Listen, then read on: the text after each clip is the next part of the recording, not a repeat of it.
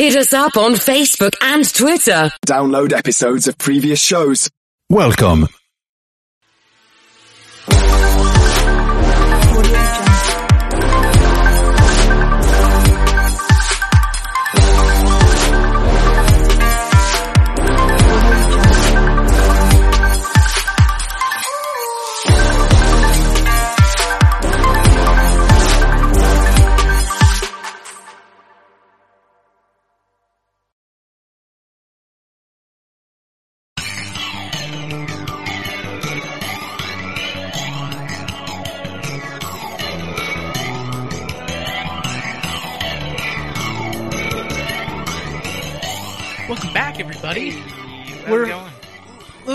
Told you we wouldn't be that long. Hey, It's like no, it's like it's been nothing. it, it has been nothing. Yeah. So we're, we, like we said last episode, we're only doing one thing per episode this time. Yep.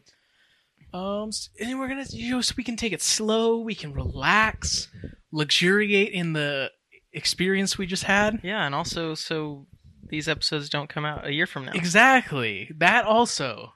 because we just forgot lots of things about the other games. Oh yeah. But this game is fresh. Oh yes. We just beat it today. Oh yeah. Final. Fantasy Mystic Quest. So good. We played it for um, Super Nintendo. hmm On the Super Nintendo, On the Super Nintendo, on an original cartridge. We did it. we did it. Um, Probably it was ten hours or so. yeah, it took us about ten hours. Not bad, not bad at all. Mhm. Um, I had a good time. Yeah, me too. It was it was pretty good. So, like overall, I'd say, um, it was easy. Obviously, Yeah. like the the history of this game if you look into it this was made be, like kind of for the west but it, it was released in in japan as well Mhm. and they wanted to make it easier um, easier than most final fantasy games like for the the western audience because they thought like north americans they're not as smart you know they got the, They- the dumb game They got them. They yeah they got, got us. so they made an easier game and it, it is a very easy game it's but very it's not easy. it's not unfun Yeah, to play. I thought it was fun. Yeah. I would say, like in a simple way to say it, like it was just like kind of press A the game. Yeah, Like it was a lot of just like hitting A and just like attacking Mhm. over and over. But that doesn't mean it's bad. no, Like it's still very fun and like engaging. Yeah, and we did like die a couple times also. Um, but it was it had like an instant like comeback system Mhm. where it's like, oh, you can just restart the fight, yeah, which was also cool. I like that because in other Final Fantasy games. I remember we have like lost a ton of progress before by like dying at a boss and then having to go through the whole dungeon again. yeah, and that gets really annoying. Yeah. Um, but so as far as the story goes for this game, you are it starts like Right media away. res, like there's like an earthquake happening or something. Yeah. You are an unnamed adventurer. I think the wiki calls him Benjamin. Oh yeah. Um, but like you're just there, just chilling, I guess, on a Mhm. mountain. And some guy named White shows up and he's like a magical man. He's like, There's a prophecy about a Dark Lord. He's trying to take over the world. And uh you gotta save the crystals, my man. The four crystals. Yeah. And that's what you do. You do it. You go around the world with different party members will join you. You have like a party of two, hmm um, and you just fight. Which is, I would say, that's unique. That's the first kind of Yeah, Like, first first two party uh, or two party member system that we've like done. Which I Yeah. thought they did it really well. Honestly, I Oh, feel yeah. like I feel like if this game had four party members, it would be way overpowered. Yeah.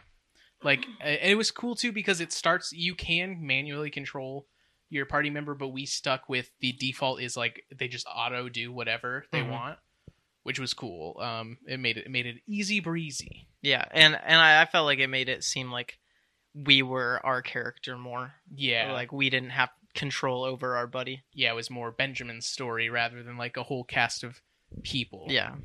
Um, but yeah, you, you there's like a tower called the Focus Tower, which is like a like a central tower in this world. You have to use coins to unlock Mhm. different parts of the tower, which you get from like defeating these people who are these like bosses who are taking over the crystals. hmm You know, you save the crystals, you get through the tower, you fight the Dark Lord, classic Final Fantasy stuff. One thing uh, that I would say is different um, that I thought about a lot, like in between us playing, Mhm. was because there's not really like an overworld like normal Final Fantasy games, Yeah. or at least the ones that we've been playing so far, um, where it's like you walk around and you just like get random encounters. Mhm. Uh, I would say it was more like uh, Super Mario Bros. Three overworld, Yeah. where you're just like you're just like a little Going like- sprite on top of this area and you can move to other areas in like a line Yeah, it's yeah, it's very much like go to this town, go here. Yeah, you're not getting random fights, but and even like when you're in dungeons and stuff, you're not getting Mhm. random fights. There are enemies on the the map, yeah and you can walk up to them and fight them if you want. But you, you can most of the time get around enemies if you want to. Mhm. I mean, then like in the overworld, there were battlefields, which were just like, do you want to grind like ten fights real quick? yeah And then you can do that, and you get like a little bonus XP at the end or something. yeah sometimes you got like items Yeah. there, were like rings you could get or like there's always like gold and Yeah. xp and I, I remember one time there was like a ring we got yeah, we got like a like an uh, equipment or something. hmm Um, what what else was like unique about this game? I, I liked the magic system in this game yeah because too. instead of just having like MP in general, you had like spell slots for white magic, spell slots for black magic, spell slots for um like wizard magic they called yeah it. yeah Um, but like they all leveled up in different ways, and you had like usually you had more white magic, you had like black magic was in the middle, and then the wizard spells were like the more powerful ones Mhm. that you had less slots of. yeah i think towards the end we only had eight wizard Yeah. slots Um, so I liked I liked that magic system. I thought it was cool to Mhm. like limit it in that way. Um, yeah. Anything else like that stands out to you about this game? There was Uh, jumping, like oh, similar jumping. to Final Fantasy Adventure. yeah and like a hook shot kind of thing Yeah, Um, one thing I did like this happens sometimes in uh, Final Fantasy games is there's like different uh like sprites for the monsters Oh, depending yeah. on if they're close to dying or not. But also for like for most of the bosses, there were Mhm. like more than two sprites for Yeah. for them. Like yeah. There were like a few bosses that had like four sprites yeah, or something. which I thought was really really cool.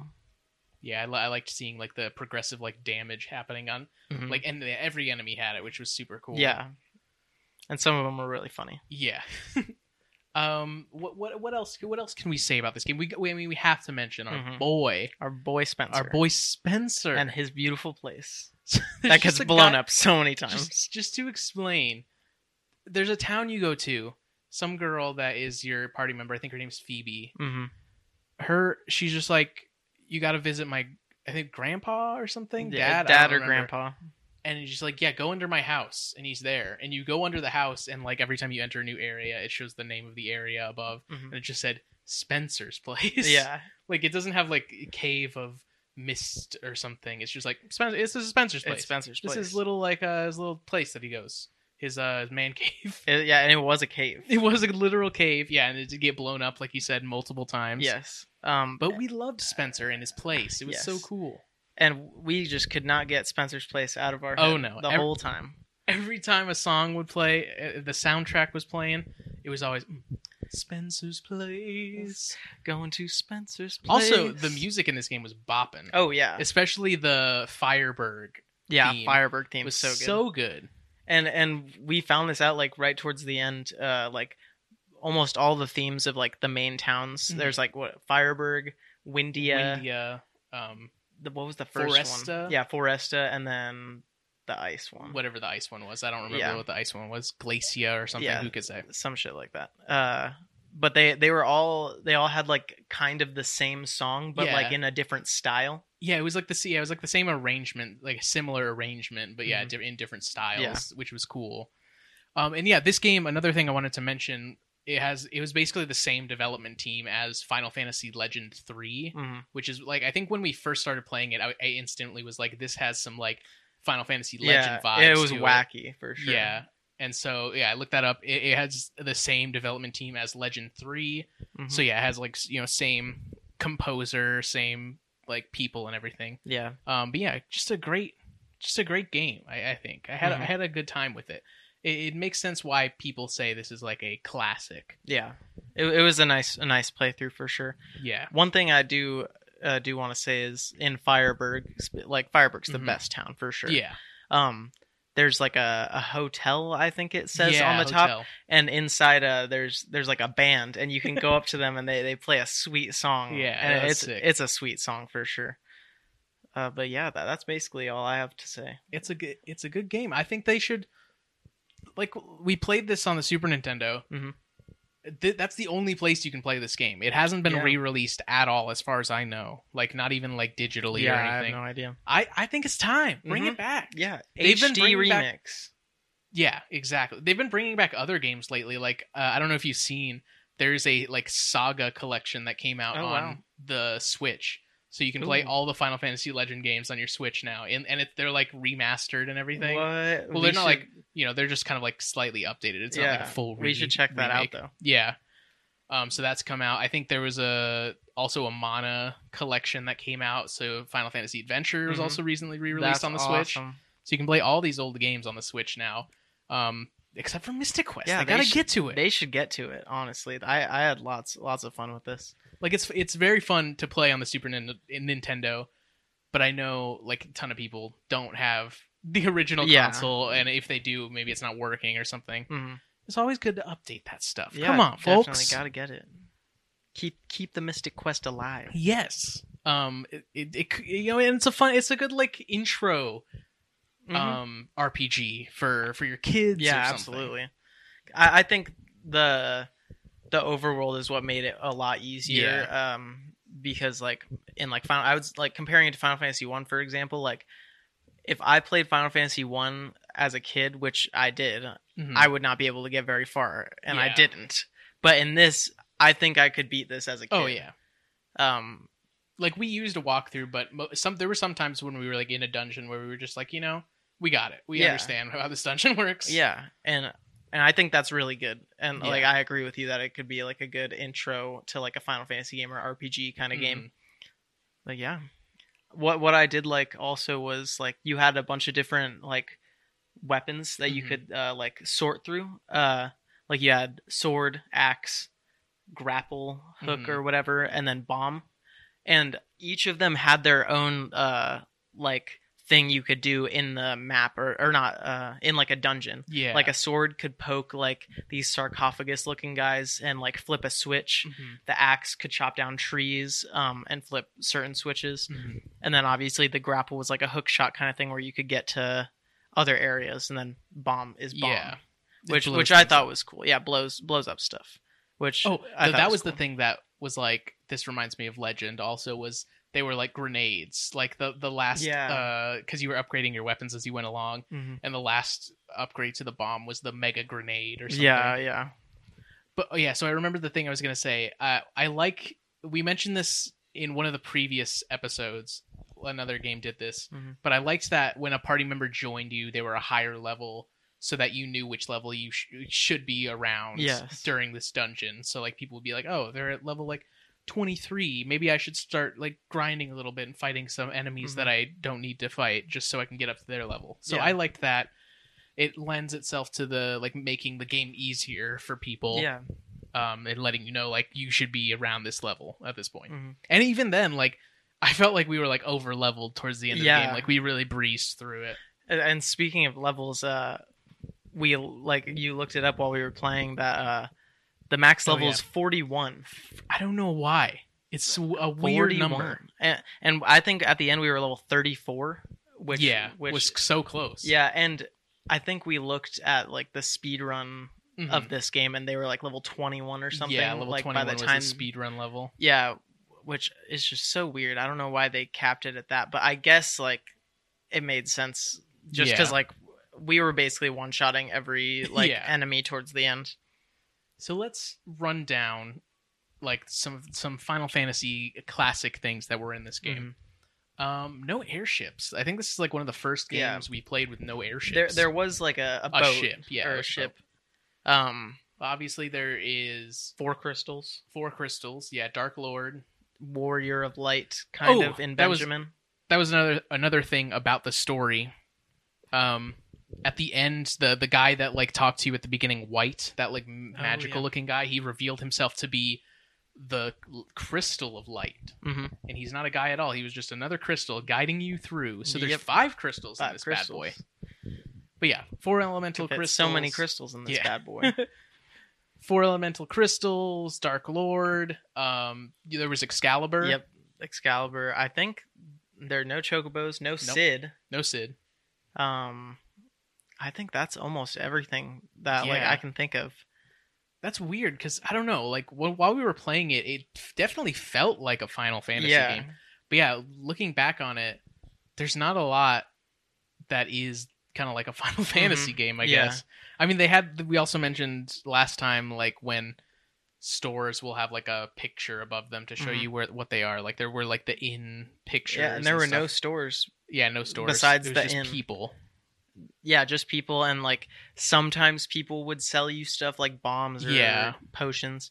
But they were always Uh, like we, they only sold one thing, Yeah, and you had to go to a different person if you wanted to buy like a potion or something. and and most of the time you didn't even really need to do that because you would just find everything on like in the dungeons or wherever Yeah. you would go.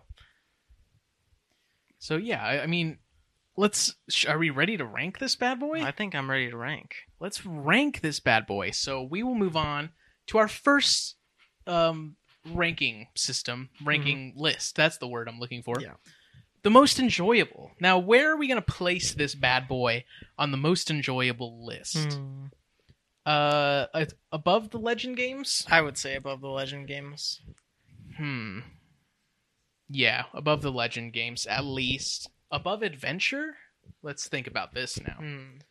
So I guess I think this question, it's very similar to Adventure as well. Yeah, So I think the question is like, do we like the turn-based? Do we like the action-based system that Adventure had? I w- I would say like going back to when I said it was like press A the game. Yeah. Like I would say that part of the game was the least enjoyable was the fighting, Mm-hmm. but I really enjoyed like all the characters and I thought it was like a fun like Yeah. story. hmm But I would say that like just generic fighting. So like yeah, I feel like definitely. I feel like I would personally put it below adventure. Yeah, I think I'll, I think I'd agree with that because even if I liked this story, it, it was like just a generic Final Fantasy Warrior of Light for Mhm. Crystal's story. At least Adventure was like its own thing Yeah. with like the mana tree and, and things like that. I, I Mhm. thought that was interesting. So yeah, we'll put it we'll put it below Adventure. So now Final Fantasy Mystic Quest is officially the number eight most enjoyable Final Fantasy thing oh yes. now let's move on to the most Final Fantasy list. Hmm. So, I think it's it is more Final Fantasy than at least the first two Final Fantasy Legend games. I'll agree to that. Mhm. I think it's more Final Fantasy than Adventure. I agree. Is it more Final Fantasy than Legend 3? Let's I, I think would, about that. I feel like it, it has to be. Cuz what so Legend 3, what did we say about it that made it Final Fantasy? You know, there's different worlds you're going to. There's Mhm. airship, Yep. There's like kind of time travel ish Yeah. stuff. Like uh fantasy and sci-fi mixed Yeah. together kind of thing. Huh, this one's a tough one. I, I just don't think there's like a, a way that I could say that that Mystic Quest is less Final Fantasy than Legend 3 though. Like I just feel like the Legend games like didn't seem so Final Fantasy to me. Yeah. And like this this like like I would say if you were to rename Mystic Quest, it would just be Final Fantasy for kids. Yeah, that's fair. Like Like so, yeah, like like a my kid first Final recog- Fantasy. Yeah, yeah, my first Final Fantasy. So yeah, okay, so we'll put it so it is above Legend 3. Now there's no way we're putting it above Final the Yeah. first Final Fantasy game, yeah, right? no way, no way. It can't it's not going to beat that. Like that's it, you know it is it's we have put things above the first Final Fantasy obviously, but yeah, I don't think Mystic Quest is more Final Mhm. Fantasy than the first Final Fantasy. yeah, Fantasy. like like maybe this could be like Final Fantasy point five yeah. or Yeah, something maybe. like that. Yeah, this feels like it's it, it does feel very similar to the side games we've played so far, and it's so weird to me because this isn't um like part of a different franchise. Like all Mhm. the other ones were like they're different. You know, it's a saga game. It's Yeah. a mana game. This one was just Final Fantasy Mystic Quest. As far as I know, I don't know. Let me pull up the wiki again just to double check. Yeah. But um, It's Yeah. kind it's kind of like a bridge between both, like Yeah. between the main games and the side games. yeah. So yeah, it is very much like Final Fantasy 0.5. Yeah. So I think I think that is what we'll do. We will officially put this game, Final Fantasy Mystic Quest, at the moment is officially the number seven most Final Fantasy thing we've talked about. We've done. Yeah. Um, a good game. Great game. Yeah. I I loved it. I had a good time. Short and sweet. Yep. Not even ten hours, like nine and a half hours, basically. Other games take us a long time. You know, it's not a bad thing that games take a long time. I, Mhm. Inherently, I don't think. Like with Final Fantasy V, it got a little long just because it kept like Just kept on going and going. kept and going and going and like it, it uh, pretended to end multiple times Yeah. and then you just go to a new world. So But I- I, think that we're gonna get into like some longer games. Oh, yeah. coming up, and like I think that could that is gonna be something that makes them greater. yeah, because because you get to spend a lot more time with the character. Mhm. That's what I liked about Final Fantasy V is like you even if it was like even if it was I got a little tired at the end of it like I it was still fun to spend time with the characters and like Mhm. develop their stories and level up their jobs and things like that. Yeah. That that was fun. So um yeah, I'm excited to get into like we like you said last episode, we are truly getting into the golden era Yeah. of Final Fantasy games right now. Next up, next episode, Mm-hmm. Final Fantasy VI. Yeah, The a classic yeah. uh, One, for like most people. Yeah, one of the one of the ones that people say is the best one. Yeah. And I know basically nothing about it. Yeah, same. So I'm I'm very excited to dive into that. Um, we're gonna do that later today. We're gonna Mhm. start Final Fantasy VI. That one obviously is gonna take us a little yeah, longer. So yeah, the episode there's gonna be a bigger gap than the one that you just had in between episodes. So uh, still not a year. still not a year. It's definitely not gonna take us a year. Yeah, no way. We will we will blast through this one as fast as we can. Oh yes, But And I am- it's it's pretty close to being on to seven. Yeah, and, Which and will be that's even like more that's fun. my when we came into Final Fantasy or into Infinite Fantasy, that was my favorite Final Fantasy game. Mhm. So I I guess we'll see compared to the other ones that we've played so far if that if that stays true Yeah. or not.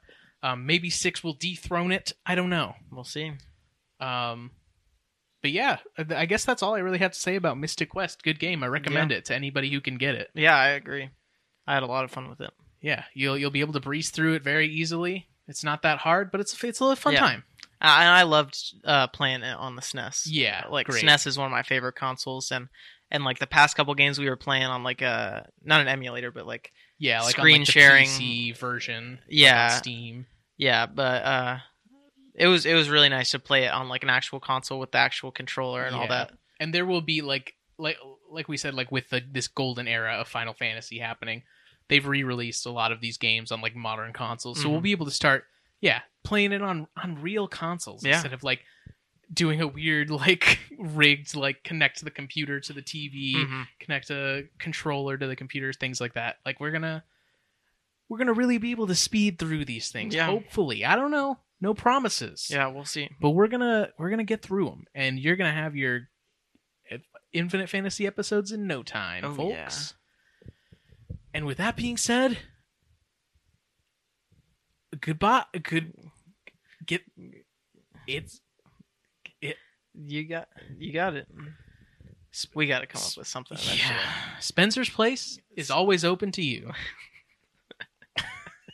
I- No, that one's not it. I don't know. it, we'll figure it out. We'll figure it out, Yeah. folks. Don't worry.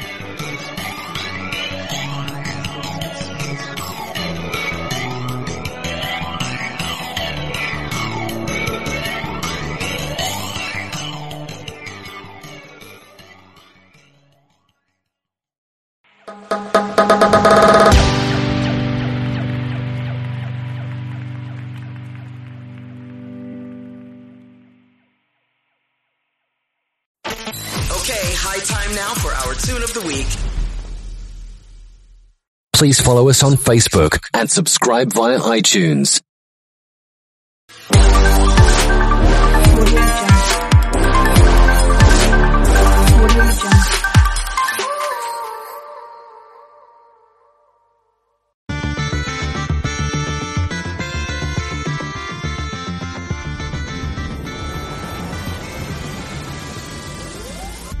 Hi, everybody.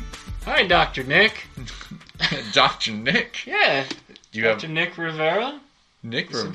Hi, everybody. Hi, everybody. You don't remember Dr. Nick? I don't remember oh Dr. my Nick. god, The Simpsons.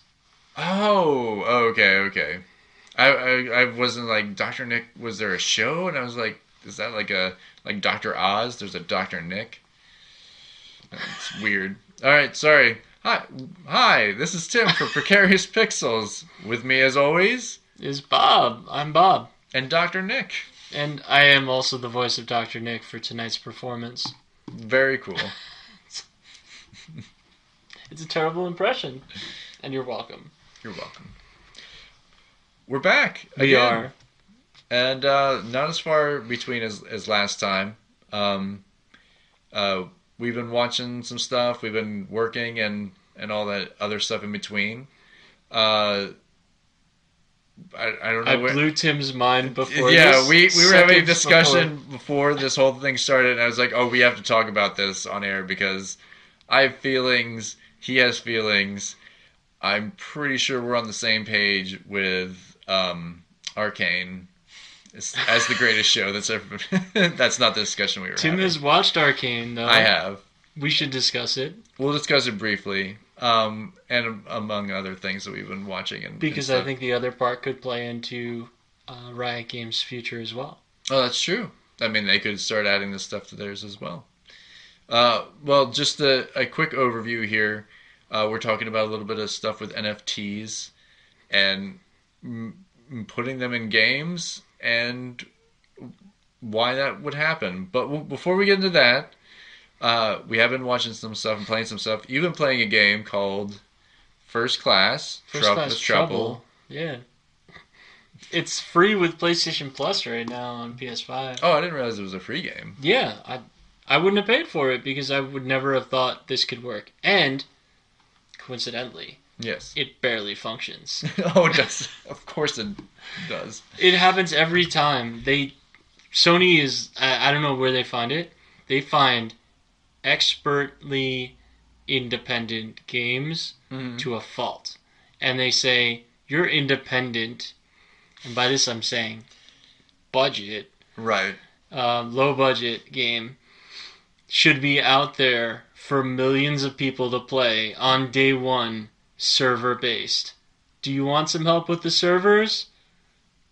I'm sure you would like some help with the servers because they're gonna crash. Oh, oh, Sony. So now we're Sony is like the funny. Like they've been a company forever, and they keep making the same mistakes like over and over again. I mean, it's not really a mistake. I, it happened with Fall Guys, if you remember that. Yes, it, yeah, it did. And Fall Guys was great, but it barely worked Right. the first couple of days. Even the Worms game they put out oh, really? Worms made a 2D battle royale, and I bet you didn't know that. I did not know that. Called uh, Rumble, Worms Rumble. Okay. And it was like fast worms. Fast worms. Yeah, well, uh, have you ever played the old Worms game? Oh yeah, yeah. I totally So- played that. Worms were turn based, Yeah. and the point was to try and take out the other team's worms, however many they had. So like, Right. it's usually, I think, stock five. Maybe. Yeah. And I think there was like there was a series of games like this. That was like Lemmings, Worms. I forget. the- Lemmings was different.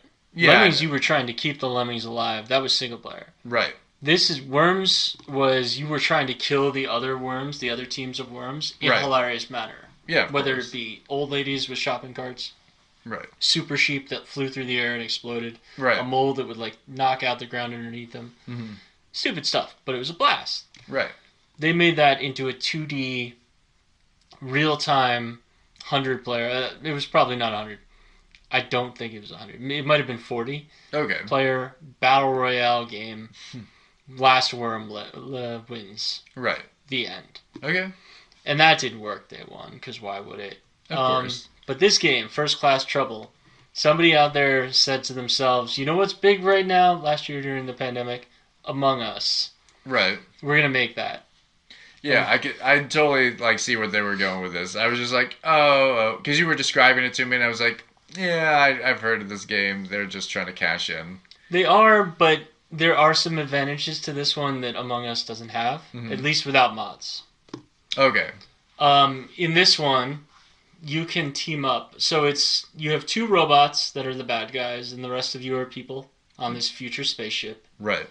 Your goal is to figure out who the robots are if you're a person. Okay. and stop them. Uh, and to do that, you can team up. So one person can hold them in place, and another person can choke them, Okay. and then they're gone. And that is the only way, aside from capturing them in like an airlock and knocking them out. But that's like impossible to take them out that I know of so far. Um, so it has to be a team effort to take them out okay. which obviously it- the the bad guys should always be a little stronger because it's two versus eight okay. or two versus six. I think it's six. So I think there's eight total players. Okay. Um, the robots, however, a lot of fun. Mm. Um, they have their own little robot chat, as it should be. So they can press a button on their on their control pad and um, talk to the robot no matter where they are. So say, hey, I want to get this guy into this room so we can take him out, right, quietly. Right. Great. Um, they also have advantages like they can hack into the air system. By the way, the game, the, the way it keeps going, instead of doing tasks Right. like in Among Us, Right. your goal is to keep the oxygen meters full. And then, yes, there are minor tasks on each floor, hmm but nothing like there is in Among Us, where it's like mini games almost. Right. This is just tap R2 in succession, okay. two like rhythm bars. Gotcha. Um, but you have to also keep the air full because the oxygen is constantly depleting, and the robots can sabotage that.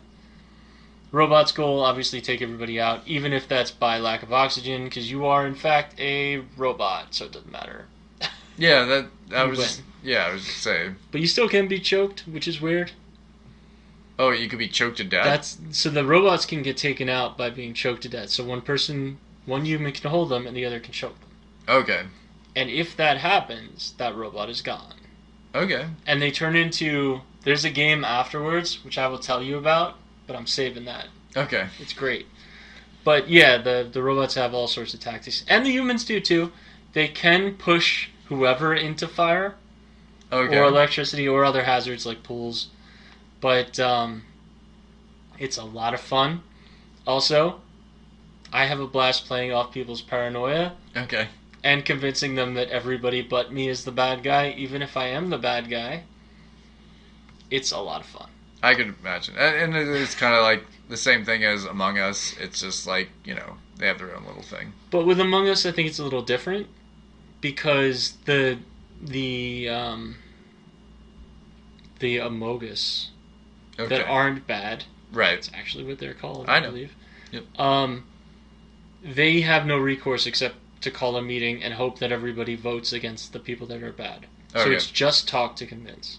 Right. You can't just take out one of the bad guys. You have to get the whole team on board. With Yeah. this, you just need two people, which is great, in my opinion, because now you have more chaos, and you Right. want a game like this to be constantly crazy Yes.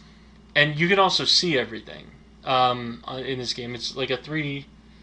It's a third-person game. It's not. It's not like top-down like Among Us, and it doesn't have those weird fog of war, if you want to call it, where it's like dark in the areas outside of your direct vision. Kind of like with um, I want to say like Command and Conquer, where if you you don't see that part of the map unless you're like right there. Yeah, well, even more so with Among Us. Um, if it's outside of your highlighted circle, Mm-hmm.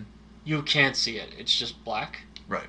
Or gray, but you can't see what's happening there. So you have to hope that you see somebody if they're the bad guy go into a vent because the killers are the only ones that can do that, Okay. or killing somebody.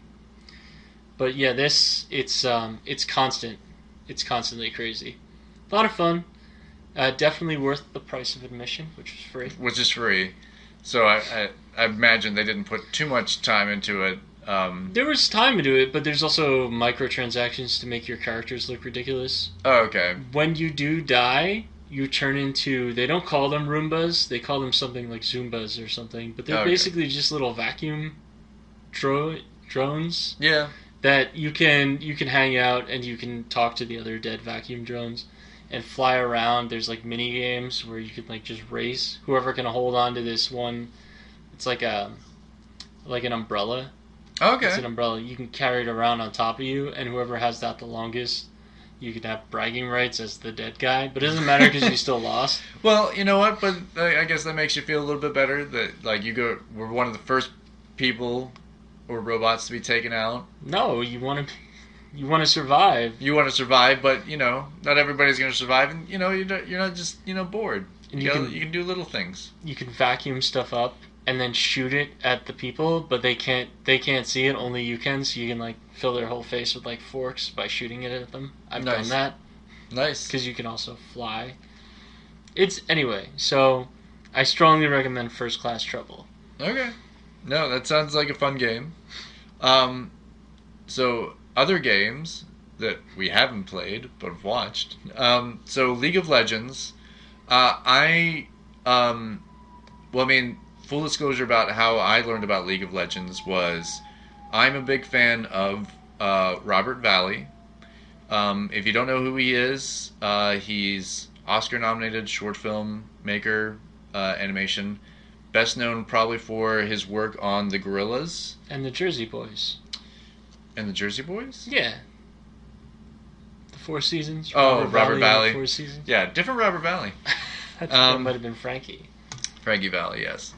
His brother Robert uh, decided to go into animation, but he's best known for uh, doing uh, like the animations for like the um, the I'm trying to think of besides the Gorillaz. Uh, he if you saw uh, the Tron Uprising animated uh, series, Yeah. like did a lot of work on that. I think there's a couple other ones he's worked on here and there. Um, he's done some uh, some short films and other music video stuff, um, but he also did some work for League of Legends, and I think he still does. Uh, he also did. Uh, if you saw the what was the uh, the Netflix series? I think it was like um, uh, I think it was like I Love, say Death, and Robots? yeah, I think that's the one. It it was like that one. He did like the one that was the man. It's gonna kill me. Like the the one. It's about the the the robot that like basically lives forever and like keeps wanting to uh, paint these giant blue murals and stuff like that. It was it was pretty good. He did another one for the newest version, which I think was like them, a group of people running across the ice from like giant whale, space whales or something like that. It, you'd have to see it. As you would. Crazy concept, but his style is very distinct in that. But he did. Uh, I think he, he really likes doing shorts, and I know he did one of the openings for I'm sure League of Legend. Uh, not only that, but probably also uh, they do a lot of character introduction videos, and I'm sure he's done some animation for that as well. Uh, and that was kind of my way into finding out about League of Legends. And then I found like they also do a lot of like uh, have other animators and so forth, character designers who like work on those projects that I that I'm big fans of. Um, and they League of Legends such a weird kind of it's a steampunk world, but it's a magic steampunk world.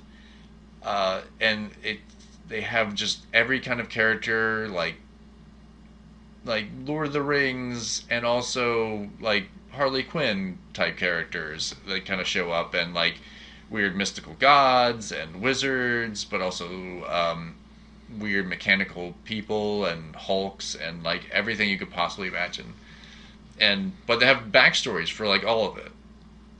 And this is kind of like their first like I think they're tipping their toe into it, but I imagine uh, I think this has been received pretty well. This is Arcane, which is about the story of two sisters who are uh, future characters in League of Legend. One being um, Jinx, uh, who's kind of like their version of a Harley Quinn kind of character, um, and then her sister. Uh, I can't remember her name right now, but it's gonna kill me. But she basically has a big mechanical arm that she that punches people.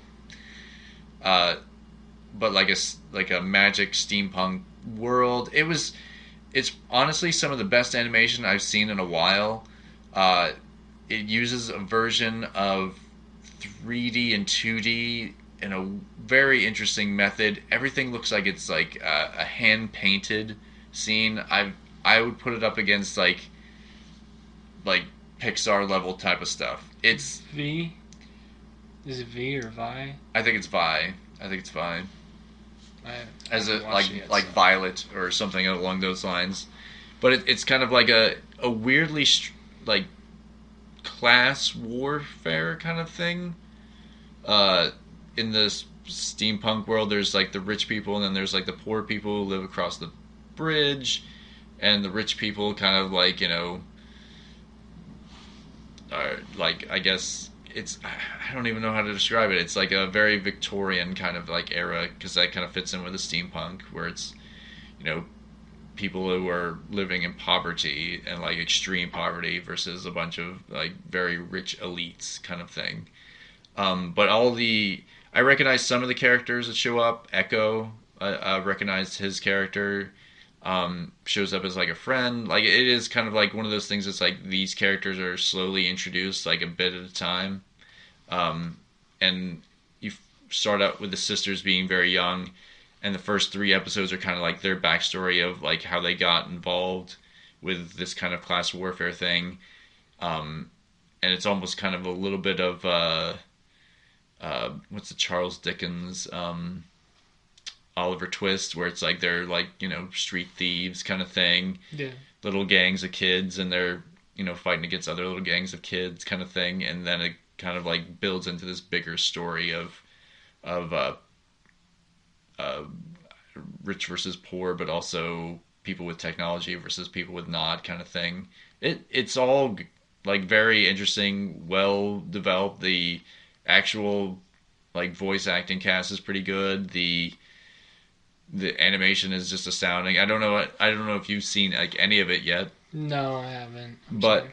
uh, I'm sure if you're a big League of Legends fan, uh, you'd appreciate it. But not knowing too too much about it, um, I fully enjoyed it. Like the story so far, I think they've only premiered three episodes, which kind of sets up the the past version of these characters, and then I think they're going to do a time jump with the stuff that comes out. I think Friday. And I think they're gonna do it like every Friday for like the next like couple weeks. It's like a new episode. that's wild. They're doing.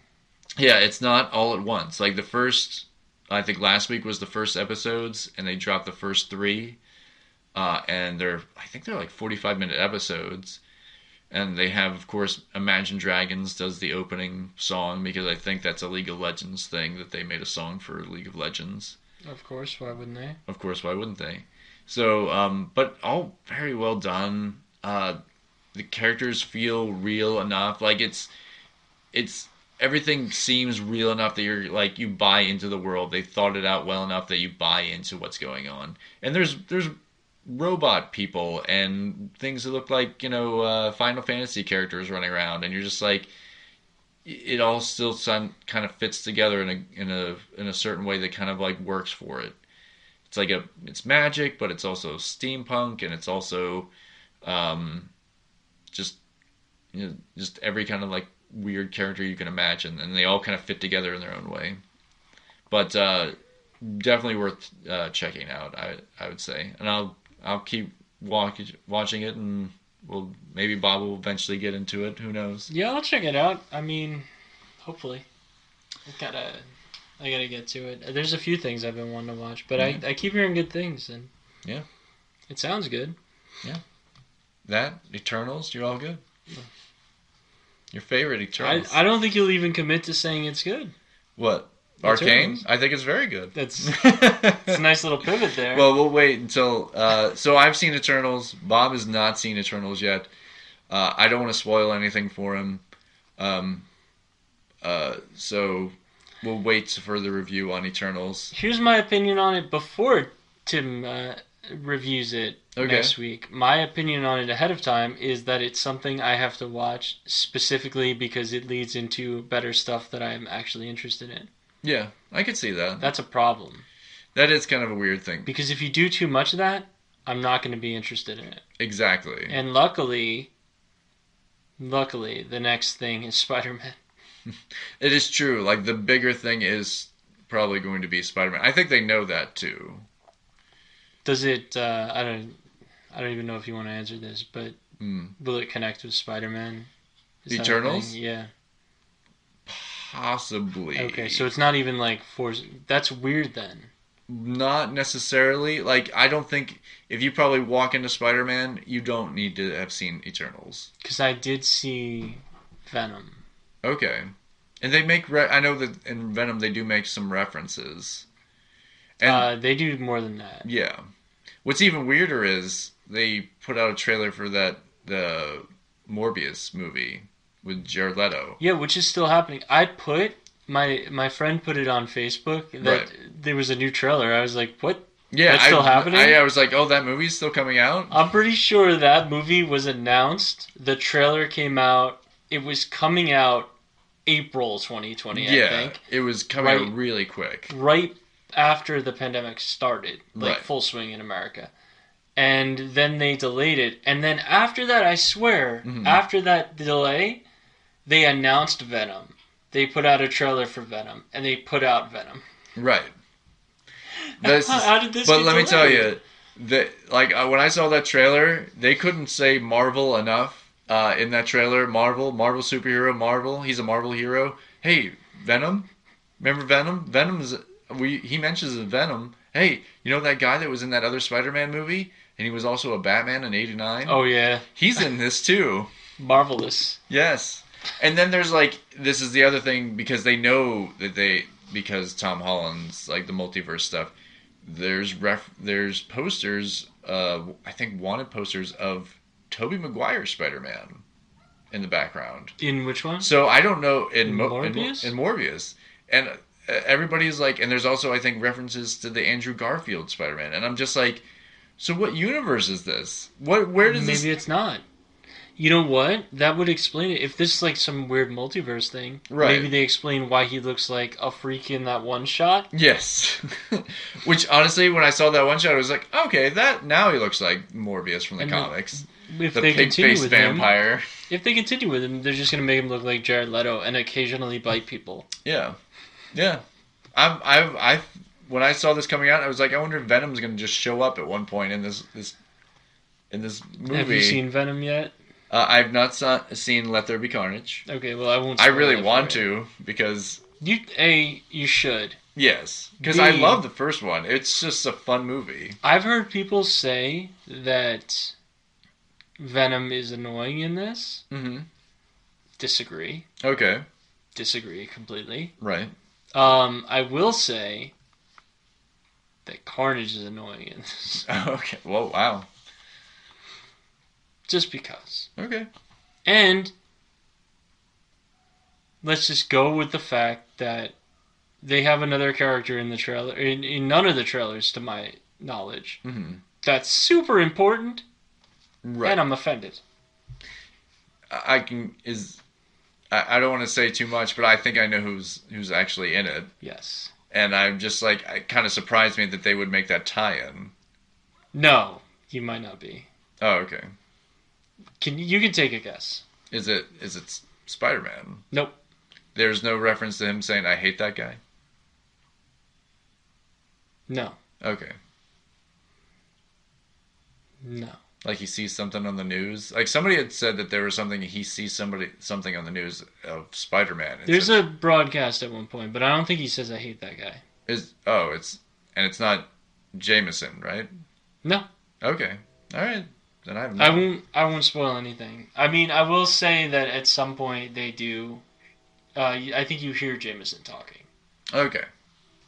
but um, no, there is another character. Tim, there is another main character in this movie that they show hmm before Carnage, before Venom, Okay. and they have zero billing in the trailers. And they're super important and the person that plays them has been in one of the biggest franchises of all time.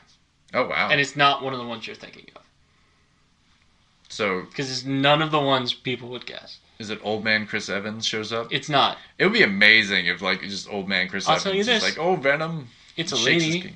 Okay. and she has done an accent before. Okay. And she usually in the other roles she played that was one of the biggest franchises of all time. Hmm. She had some weird makeup and an accent. Oh, okay. Well, who knows now? I know, You do. but you're never gonna watch this movie. So uh, to add on to that, they were this particular person okay. was in two of the one of the longest running franchises of all time, which we've recently discussed, Oh, okay. and one of the biggest blockbuster franchises of all time. And my favorite my favorite Asian movie that's not Asian of the last 20 years. Wow. And that movie's Ninja Assassin. oh. and you're gonna have no idea who it is. And I love Ninja. First off, if you haven't seen Ninja Assassin and you want to see stupid fun Yes, that is and also stupid. crazy stuff, yeah, that is a crazy um, Ninja Star Bullet Time uh, movie. not just Ninja Star Bullet Time. I'm talking like shurikens taking out entire parts of cars Yes. while they're driving down the road. Like just- Ridiculous. it's so good and it's so mid 2000s and it came out later than mid 2000s. oh, much later. It was like 2009. I think so, around there. but it's like Zack Snyder's ninja movie. What's even funnier about it, it's written by somebody um, who has written, I believe, an Oscar-winning movie. Of course, this one should have won Oscars. Honestly, yes, because it's great. Uh, and it was, I don't think it was, was it the Wachowskis? Wachowskis? No, no way.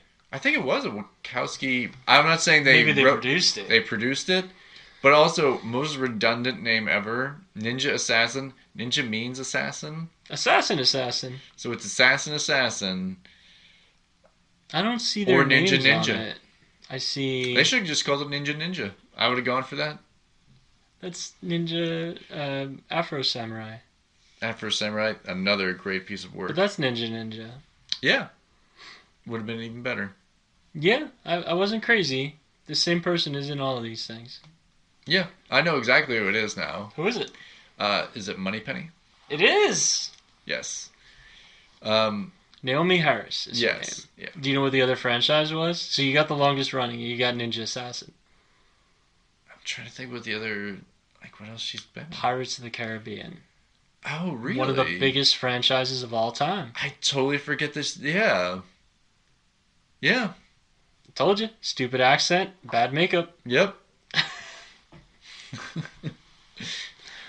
and also one of the weirdest parts of that that whole movie series. I I, I don't. She's only in two movies. Um, But she's in two of the biggest movies two of the big of like all time. of the first one. Yeah. Like it's the first well, before that we knew it was going to be a, a trilogy, the first trilogy, and then the first ones. I love that there's a hard separation. Well, This- no, and then well, I think those are the ones that um, what's his name? Uh, is it Gore Gore Vidal? The uh, direct- Gore Verbinski. Gore Vin- Verbinski, yeah, Gore Verbinski. Verbinski. Um, I it was Gore Vidal. Director of The Ring, the American version. Yes. But yes, um, because it's just so like those movies just get crazier. It's like, oh yeah, and fishmen and crabmen and other weird stuff that we can just throw in there.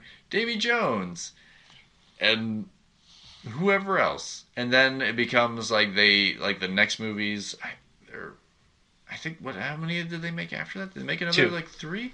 I think they made two more. I thought they made three more. I think there were only five. They haven't made the sixth one yet, to my knowledge. Okay. They made the one where they tried to do it without uh, Orlando Bloom and Keira Knightley. Keira Knightley, and then they made the one where they tried to make it with Orlando Bloom, and then Keira Knightley shows up at the end. Yeah, but that not even really them in it. Like they only show up at the very end. Yeah, but it's about them. It's Kinda. like it's their stories. Yeah, it's like the end of their story. And then uh, Jack Sparrow is canceled. Johnny Depp's canceled, so he's not in the new one. No, he's it's definite. Oh, okay. They had talked for a bit about replacing him with Margot Robbie because she's wacky, man. Uh, but also I don't know. But that's the reasoning I think. Was, I think, she's yeah. wacky, man. and she's Oscar winning or nominated, so they're just like, Oh, oh, okay. what's Yeah. that? And honestly, like, if she wasn't Harley Quinn in the, um, uh, what was it? The Suicide Squad stuff. It's she does a great job. Like the the Suicide Squad stuff. Like she kind of keeps that character going. Not all the movies she's in are are great, but I think that the she always does a great job. I I think she'd be fine. Yeah, I just don't. I hope they don't call her like Jack Sparrow or Jane Sparrow or something. Yeah. like just make her own thing. Like, yeah. There's some of the most successful pirates were actually women. yeah. In fact, I think the most successful pirate was a, a woman uh, in China. That I believe the Chinese government had to pay her off, Oh, they can't do Chinese pirate after. Um, the but they did have one. Yeah, with the- Chow Yun Fat. That's what I'm saying. They already had that. Well, no, and then they had Madam. I think that's who that one woman was when they had the big pirate coven thing, or like there was a woman there, and I think she's like that, supposed to be like that, representing that person. Yo, those movies. They were crazy. So- there were so many crazy things in those. I was just like, there's a part where the um, they're in a giant wooden wheel. Um, Yeah, I remember just that. cruising down the beach, like right- like there's Here's a triple fun. triple crosses and like oh this person's really double crossing this person and double crossing that person and it has to do with the East Indian Trading Company and what what else I'm gonna make a fun drinking game for the audience. the Kraken If you're old enough, okay? Here's the drinking game. Every time they say release the Kraken No, uh, you could just do every time they say parlay, parlay but no. Here's the drinking game.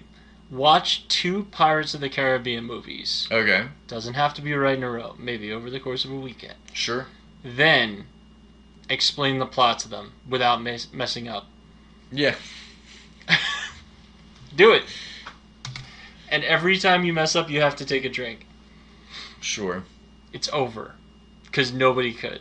You could be writing those movies, you could have seven lines Right. written, and somehow those movies come out as gibberish.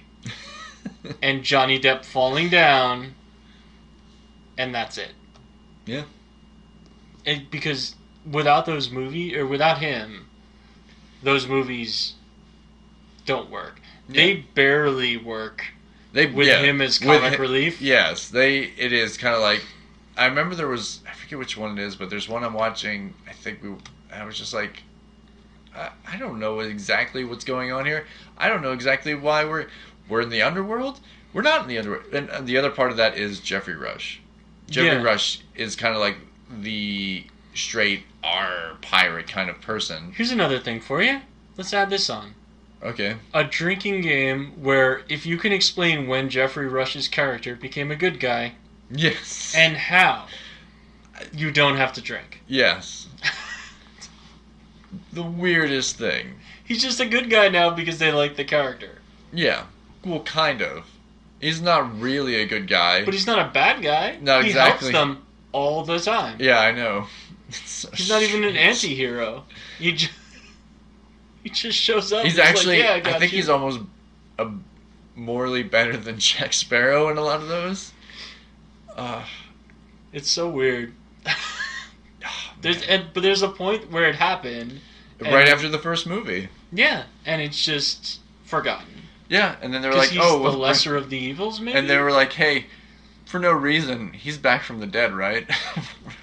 for no real reason at all. We're just gonna negate the uh, the first movie and just be like, yeah, for no reason. Uh, spoiler alert for Geoffrey Rush coming back for for And all the rest of the movies. There's characters that just disappeared. Like there's the one from the uh, original Office with the eye that kept. oh yeah, the guy kept popping out. Yeah, that guy. He was kind of the the Dwight in a way, Yeah, he was he was Dwight in that. right? In But- the in the English, uh, the British office, as it were. Yeah, sorry.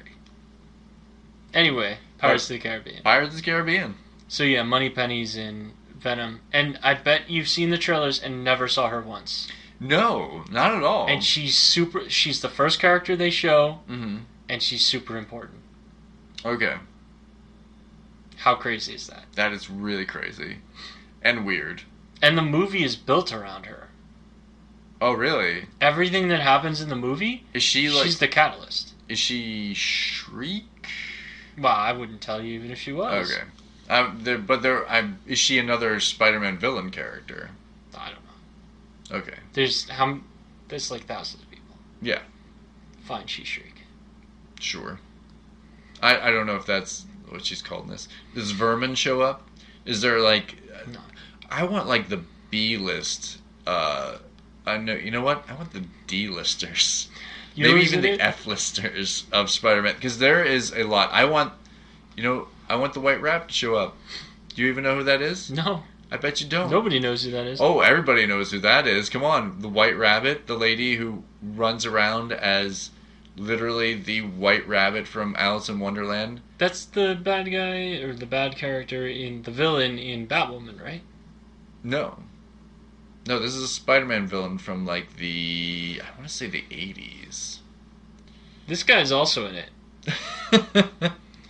All right, so there's an actor in this. His name is Stephen Graham. Okay, Stephen Graham. For the first half of the movie, I thought he was Donnie Wahlberg with bad makeup. no, Donnie Wahlberg's making Uncharted movies. But do you know who Stephen Graham is? Uh, name sounds familiar. It should. He's from Snatch. He's Tommy. Oh, okay. Yeah, I like that guy. He's, He's guy. also Capone on Boardwalk Empire. yes. But I don't know. He thinned out, Okay. and he just looks like Donnie Wahlberg being the detective from Saw 2. The whole movie, because he's a detective. He's dressed exactly the same. He Okay. has the same all balding hair. Okay. I was just like Donnie Wahlberg, and his accent stinks. And this man can do accents because I watched him be Capone right. for four seasons or whatever, and he He- was fine. they were like, "Hey, can you do a, an accent in this one too?" And they were like, "Yeah, I can do an accent." yeah, is that the accent he uses? It's worse. Uh, the boss is he talk Yeah, like this? He talks like a New Yorker, Oh, but he's an. LA cop or San Francisco. Sorry, wait. Venom takes place in San Francisco. Yeah, I was just thinking about that. Like, wait, he- how's he doing in Boston? Does it does that come up? Does he like, hey, I was from Boston, but I transferred out here. No, he's, I'm he's wicked the smart. he's got the New York one, the New York accent. Oh, he does like a New York accent. Yeah, Ugh. and he really hates Tom Hardy for some reason. Well, Tom Hardy needs somebody to hate or hate him. So wait, does he still who's do the the job that he did in the last one, where he's like a reporter for like a web series or something? no, Oh, what is what is he? he doesn't have a job. Okay. All right. He's not a reporter. Then No. why does he go visit that guy in prison? Um, he's asked by Tommy. Okay. But why does he want? But why does uh, um, Kasady want to talk to him? It's a good question. Makes no sense. is at least his wig better in this one? Tom Hardy's? No. Uh, uh, yes. Uh, Woody Harrelson. Woody Harrelson's wig is better. Tom Hardy, for some reason, still always looks like his hair is either super greasy or wet in this one. Is he? It's well, that was consistent in Venom. yeah. In Venom, he looked like he was always looking like he was a little bit greasy. Yeah, I don't know what that was about, and they chose to keep it. I'm glad they did. It's also super dark. Everything is dark. Yeah. Like, the lighting stinks. Oh, really? Yeah, it's just everything's almost pitch black. Well, I mean, it makes sense for Venom. He's that's what he's all about. He's a black and white costume. What Does- if I told you? Let me ask you something. Um, I don't think this is a big spoiler, but does does the chess symbol ever show up? No. He never gets that white uh, insignia. Maybe at the end, Okay. but no, I don't think so. Okay. He does at one point. Venom and Tom Hardy have a messy breakup. hmm I love it. I love it. There's it. no better way to put it. And Venom goes clubbing. Wait, but how does? I thought like the suit couldn't live without him, and he Can't. couldn't like get rid of him. He can't. Oh, so the suit goes back to him? No, he's just like, I'm not going back to you. The heck with this. And then he goes off on his own, Okay. and he um, he just uses other people's bodies. Venom has a um, Okay. He has the arc of Tobey Maguire in Spider-Man Three. The How's that? Does he wait, does he just dance down the street? He does dance. Oh, does he do like the finger guns and He like does not do the finger Oh. guns, but he does give a big speech at a rave. cool enough? Wait, Venom does? Venom does. See? There I hope they make 300 of these movies. I hope I hope these like outgo uh, the Fast and Furious movies and um uh and Bond and Godzilla. I, I will tell you, this movie is 100% worth it. Okay, good. Good, good, good. And there is the little setup for whatever's next. Okay. It's worth watching that too. Okay. All right. All right. I can't wait. I'm definitely gonna watch this. I'm gonna make Jamie watch it. Uh, but uh, so now getting to like the thing we actually were talking about. Speaking of Spider-Man and Sony and Spider-Man, um, have you heard of these NFTs? Oh Bob? my god. NFTs. They're the worst thing to happen to anything, Yes. and it's really bleak. I don't. Uh, NFTs, um, in general, are a way of uh, copywriting like digital media, basically, for the most part. Um, and basically, rare items and things that I, I guess that you would have or could get in a game, or just in general, like images. Um, you know, I, I I'm not sure how the terms quite work for any of this stuff. Just know that they're things that shouldn't be worth money, Right, and they are. right, So it's no different than. We'll start off with what NFTs could have been in the past, but weren't, right. which are things like golden guns in Call of Duty, or now now um, they don't call them diamond anymore. There's something beyond diamond. They have a new thing in Call of Plat- Duty that you can platinum? unlock. It's not platinum. Okay. Um, but they're like crazy. It's like dumb. You earn it by playing the game. Right. See where I'm going with this? Oh yes. Um, and you have that cool gun skin on your gun, Right. and you might get one that's like, because now Call of Duty's crazy. Uh, Ten years ago, it was like gold guns were like the cool thing. Like you had the gold guns, you represented. yeah, it was cool. And now there's people running around in Call of Duty dressed as clowns, literally, Mhm. or uh, Ghostface from Scream Okay. and um, Frank the Bunny. Is it Frank the Bunny from Donnie Darko? I yeah, it is Frank the Bunny. They had a Halloween event where he was a skin you could buy. Okay. Kid you not? So you could just run around as him. Right. I have John McClane because I love Die Hard. Because Die Hard is an amazing, amazing Christmas movie. So now, anytime I play Cold War or Warzone, Right. my character is John McClane. Yeah. I bought that. I paid money for it, but I love it. Right. And there's audio that matches it in the game. So what they did was they took cuts from Yippee Die Hard, yes. Shoot the glass. I'm on your side, a hole. Wow. Is one of the ones that'll happen if your teammate accidentally shoots you. oh, okay. There's a lot. There's not shoot the glass, so it's all things he would say. Okay. But it's actually Bruce Willis. It's the quotes from the movie. right. Um, they had Rambo too. Makes Like, sense. yeah, but I didn't want Rambo. Of course not. Like, yeah. The audio wouldn't be as cool. Kills as easy as breathing. he meant breathing, but it sounds like birthing. Birthing. Yeah. it was an early, an earlier uh, movie in his career. No, that was that was four. Was that four? That was Rambo, not First Blood. For me, Wow. as easy as breathing. I didn't Yeah. realize he was. I saw him in Guardians. I was like, he didn't seem to like have any problems there. Yeah, well, he wasn't. He wasn't just murdering on a low budget Lionsgate film. Then Yeah. he was on Disney money. That's right. Um. So anyway, His buddy Kurt Russell was like, "Hey, you want to be in this movie?"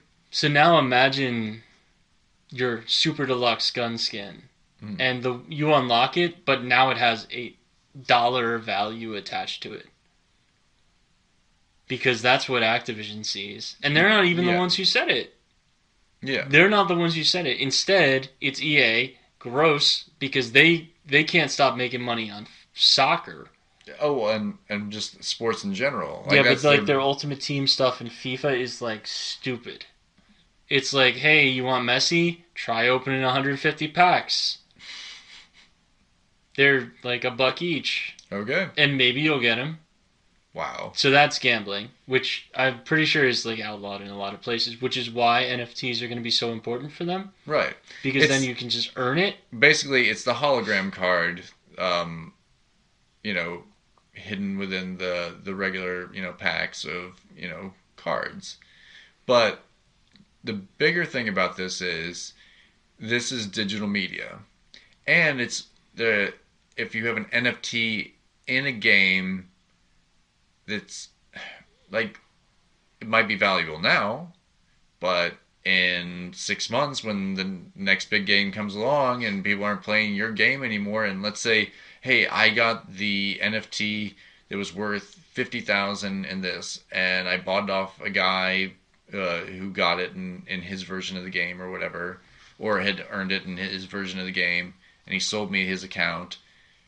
But now that's only like it's only going to be valuable for as long as that game is popular. But here's the thing: you're talking about we're talking about FIFA here, Right. but let's pivot to the thing we started with: Yes. League of Legends, League of Legends. Arcane. Okay. Do you know when that was announced? Because I I just looked it up. Arcane. Yeah, Um, I think it was like probably what a year ago. probably about maybe Yeah. a little less. But do you know when? It was an event. Right. It was their 10th anniversary event. hmm So League of Legends is 10 years old. Right. It's not about building a game for a year anymore. Right. It's about building a game forever. Right. So League of Legends would be the ideal place for NFTs Right. because you're going to play that forever. Yeah, and so they why not? And it's kind of like in almost like with Fortnite where they have you know different seasons and different things go on. They do Christmas versions of their characters. They do, um, uh, you know, different like events in that way. Licensed skins. Like right I'm- now, I was showing Tim. I I've been playing a little bit. I have John Wick, Right. and he's awesome. Yeah, and he has a little robotic dog in his He back does. in Fortnite. He does. I didn't pay for the robotic dog. Does he do a dance? The dog or hmm. John Wick? John Wick. John Wick does all the dances. Oh, John Wick does all the dances. yeah. So your skin doesn't dictate your dance Right. because it's your character, however you want them to be. Right. Your skin doesn't dictate your pickaxe, your your dance, your weapon skins, or your glider. And just so everybody knows, skin is a term they use to describe what the character looks like. Like you can get a, uh, the normal characters that come with the game, but if you want like a special, basically the equivalent of like an outfit or what the character is going to look like, they call it a skin. So you have one that makes you look exactly like Keanu Reeves, John Wick. Yeah. And here's the thing, right? Fortnite, I'm willing to support it more Right. because do you know what the price of admission for Fortnite is? It's free. It's free. It's free. You just play it. Right. right? And you can buy the battle pass if you want to. If you're getting really into it and you like it, Yeah. battle pass is ten bucks. Right. Not And- not too much. No, and you unlock a hundred things um, by playing that battle pass if you play it all the way through. And now the battle passes are even more ridiculous. It's like a hundred. and- I think this one is 140 things you can unlock, including fully licensed Carnage skin. I was talking to you about earlier. Yeah. is in this this year's or this. It's not even a quarter. It's weird. It's- I think it's like um, Season. 20 I- weeks. Yeah, they do like uh they do a season I think of of for uh for Fortnite. yeah. And that that is kind of like the bigger thing with them is like they're always creating new stuff. Like they had, you know, I think there was like the Marvel characters for a while. They did the DC characters. Uh, pretty much like everybody is in there, and you can you can pay to to look like those characters if you want to, but you don't have to. Yeah, some of them you can just lock. I didn't even pay for Predator. Right. I have the Predator by having the Battle Pass that came out then, and I for that battle pass during a timed event, you had to find him hmm and defeat him in battle while everything else is going on in the game. Right. And he's like, he's got all the predator abilities. He's stealth mode. He's got his little wrist cannon thing, Right. He's got a little shoulder cannon that Yeah. shoots like that stuff too. super jumps. Right. It was a blast. Like that Sounds was awesome. awesome. Yeah. Yeah.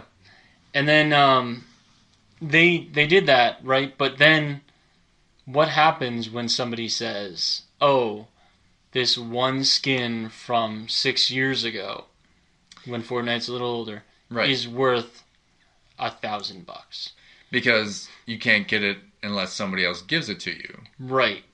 Just like, to be honest, there's an NFT out there right now that's a game, in my opinion. Right. Find me a PlayStation 4 with PT on it. Okay. Because you literally can't re download it if you had that demo. Right. The only way to have it is if you never delete it from your hard drive and have the account that it's linked to. Right. And then you can play it. Yeah. So, and that makes it valuable in that way, but only to people that would want to play that. Yeah. Right. But they're putting dollar values on the things. Right. And that's, it creates not people that just want to play it, it creates a, an economy in something that shouldn't have one. It is kind of that weird thing, but then it.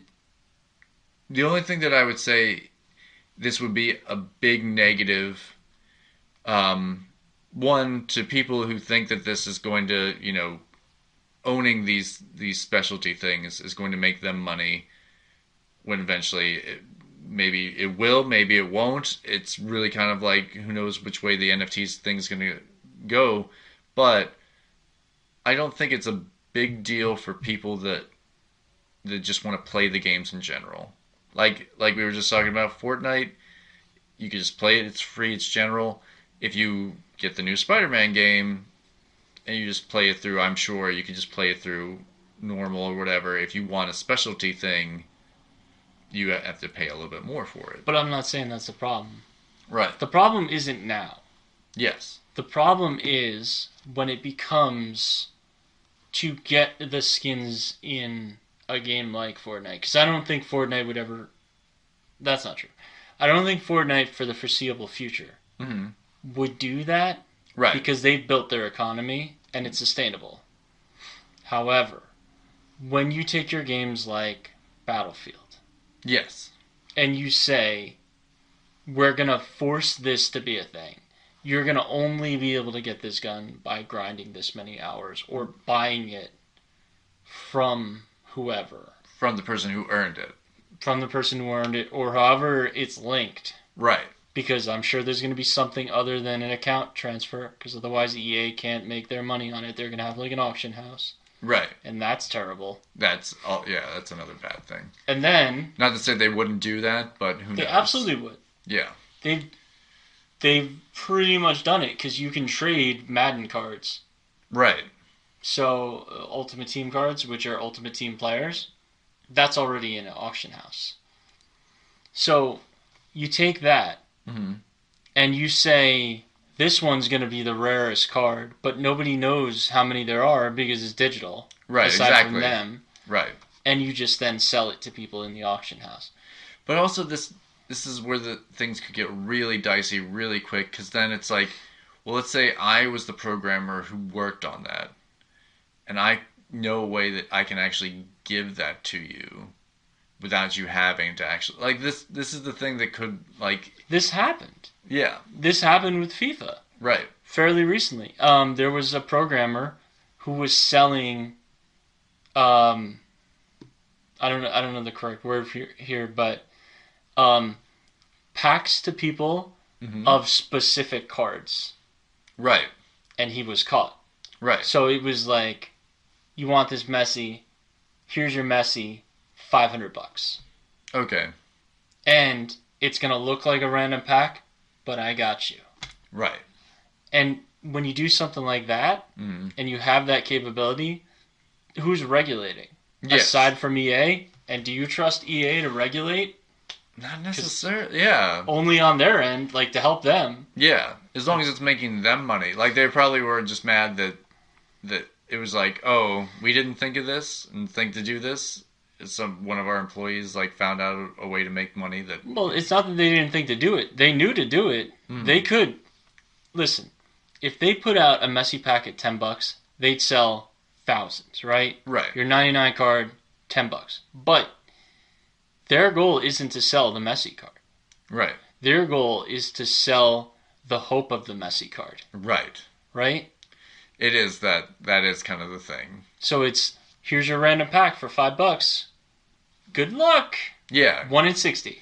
one in six. It's it is kind of like that. That is kind of like the weird thing about that.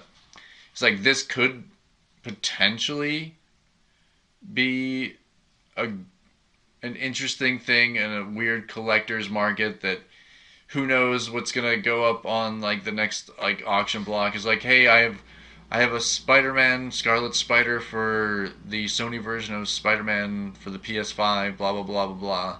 It's like and it's on- this hard drive that you can have for we've certified its you know authenticity and blah blah blah like that kind of thing could happen. But more likely is they're gonna say it's like hey we're selling you the game but if you play like if you want to try to get put like basically gamble to get this you know nft you're like you have to put in i'm sure they're gonna have it be like a monetary thing like you have to pay this much money to get this part of the game or something like along those lines and i just like it's just like they're already making so much money they're see like they're not making enough money, Tim.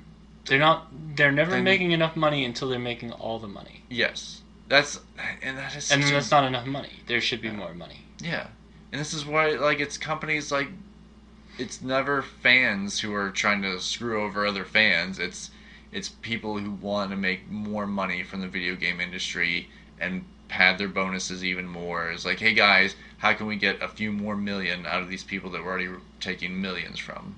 Let me remind you that within the last year, I think today is the one year anniversary of the Xbox Right. series. Um, I'm pretty sure it's today. It might be tomorrow. Okay. Um, the one year anniversary of the Xbox Series X. Sixty dollars per game. Okay. Yeah. Sony came out three days later. Mm-hmm. They and Activision and 2K and EA Right. Are the people at the forefront of the $70 game. Right. It's going to cost $70 because it costs us more to make them. Does it? Question mark. Fine. Let's go with that. Okay. Every single one of those games still has microtransactions. Right. Every single one. Except for Spider-Man Miles Morales. Okay.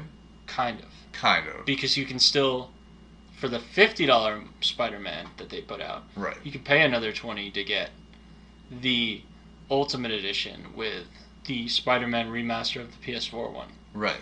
where all they did really was upgrade the assets a little bit hmm and change Peter Parker's look for God knows what reason.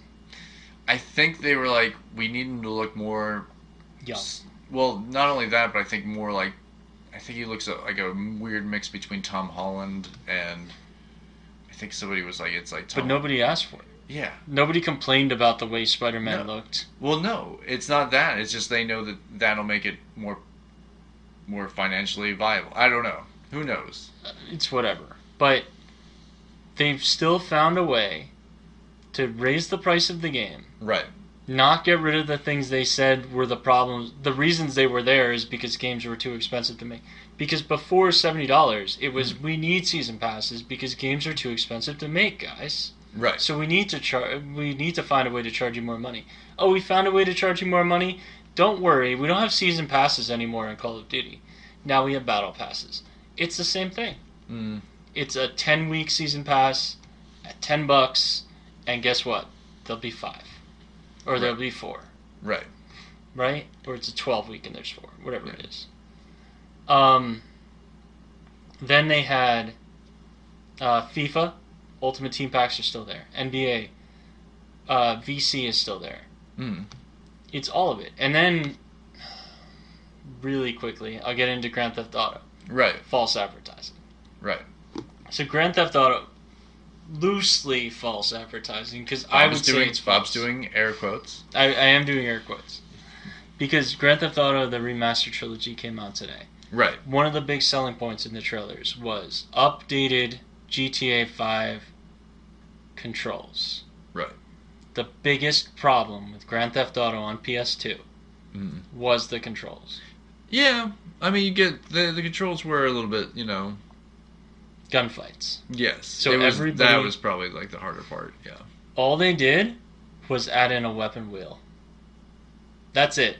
The gun, every control is still the exact same. Oh wow. They added a weapon wheel and took songs out. and they changed the lighting. The assets are the same. Right. I recommend you look at what the game looks like if you haven't seen it yet. It Right. looks like a PS2 game with modern lighting. They didn't change the character models. Right. They didn't update it. They didn't improve the graphics. They didn't do any of that stuff. Ask me how much it is. How much? 60 bucks. Way too much. I you could buy a, a classic PlayStation 2 and get that game. You could buy those games digitally on the PS4 as PS2 classics Right. for like 5 bucks each. They've been on sale. right. So why are you charging me 60 Mm. and removing songs? Right. It's ridiculous. From what I've heard, I have to I have to mess around with it myself because San Andreas is on Game Pass, Oh, okay. so I don't have to support it. Okay. Um, but uh, from what I've heard, it's the phone ports or PSP ports of the games. Okay. Vita ports, sorry. Gotcha. Okay. okay. So it's not even. It's Wow. not even like remade, remade. wow. Yeah, That's bad. it's really bad. Poof. But that's 2K, so that's wild. And then they they've also they're launching tomorrow Borderlands 3 again on next gen Oh, again. okay. The game that's been out for how many years now? Uh, Three? three or four. Three or four? Yeah. Yeah. Yep. Yeah, we definitely talked about it before. It, I think it. I think it might be three years as of September. It was three years. right. So, craziness. Um, I, I don't know how this is going to go. We might. One, we might look at this and be like, man, I wish I would have jumped into that. But I have a feeling, at least with NFTs, we're going to look back on that and be like, oh, wow, that's ridiculous. Like, why, why did we ever think that was a good idea? Nobody will ever think that it was a good idea. We'll see. We could be wrong. I hope we are absolutely right. I hope so too. Yeah. It's a bleak future when you sell somebody else's art And and put a value on it for yourself as a company because Yeah. that's what that is to me. right. I mean, there are digital artists, that, and I get like why they want to sell the rights to their stuff for a certain amount of money and have it be exclusive. Sure. Um, but this is just like another company's trying to make more money off off people that are already paying them millions of dollars. Just because. But next week we'll talk about some other stuff. I, Yeah. I, Hopefully, I'll see the Eternals. we'll talk about the Eternals if Bob sees it. We might talk about uh, Midnight Mass. Um, yeah, um, and I'll have definitely have some more uh, Arcane to talk about. Um, uh, I think some more episodes come out tomorrow. Um, but uh, as always, you can find me uh, on the Instagrams at Tim Martinek. You can find Bob. I'm on Instagram at Bob J Marton M A R T O N, and I'm on Twitter at Marton underscore Bob. Yes. And I remembered. Yes. And you can find Precarious Pixels, the the podcast and the video on YouTube, uh, Spreaker, Stitcher. I'm still trying to work out what's going on with iTunes. They uh, did some updates, and I'm trying to figure out where where our podcast went on iTunes. I think it's still there. Okay. Yeah. I, I don't know if it's still doing the updates. I can't do like see if the if it's still updating on the stream, but I, I I'm guessing it still is then. Um, but you can find us uh, on those podcast networks and on YouTube. Uh, check us out. Um, and as always, uh, we'll talk to you next week with a ton more stuff. Yeah, we're still there. All right, we're we still didn't there. disappear, guys. We're still there, guys. All right. Talk to you next week. Bye. Bye.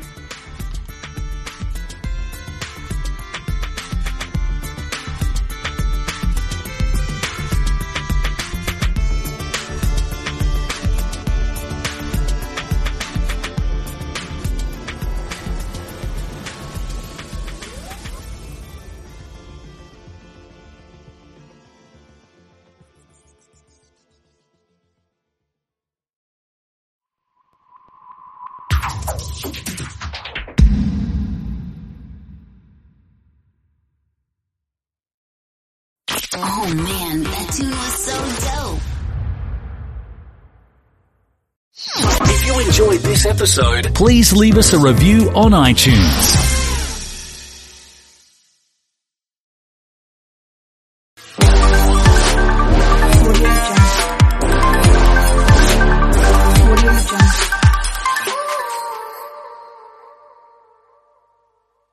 Georgia drivers take pride in their cars because your car is important to you. It gets you back and forth every day, helping you connect with family and friends, getting you to work, to the store, and the football game. Protect the vehicle that protects you with dependable coverage from an insurance company that's known for keeping its promises. Georgia Farm Bureau Insurance, right here in your community.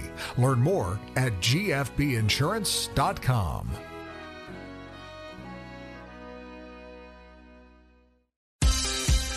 Live from a basement in Dubuque, Iowa. I'll bet you 20 bucks I can get you gambling before the end of the day. 30 minutes from the field of dreams and four hours from the closest professional sports team. It's not a lie if you believe it. On the banks of the Mississippi River. I'm funny how? I mean, funny like I'm a clown, I amuse you? It's the Degenerate Sports Betting Show with Matthew Friedman.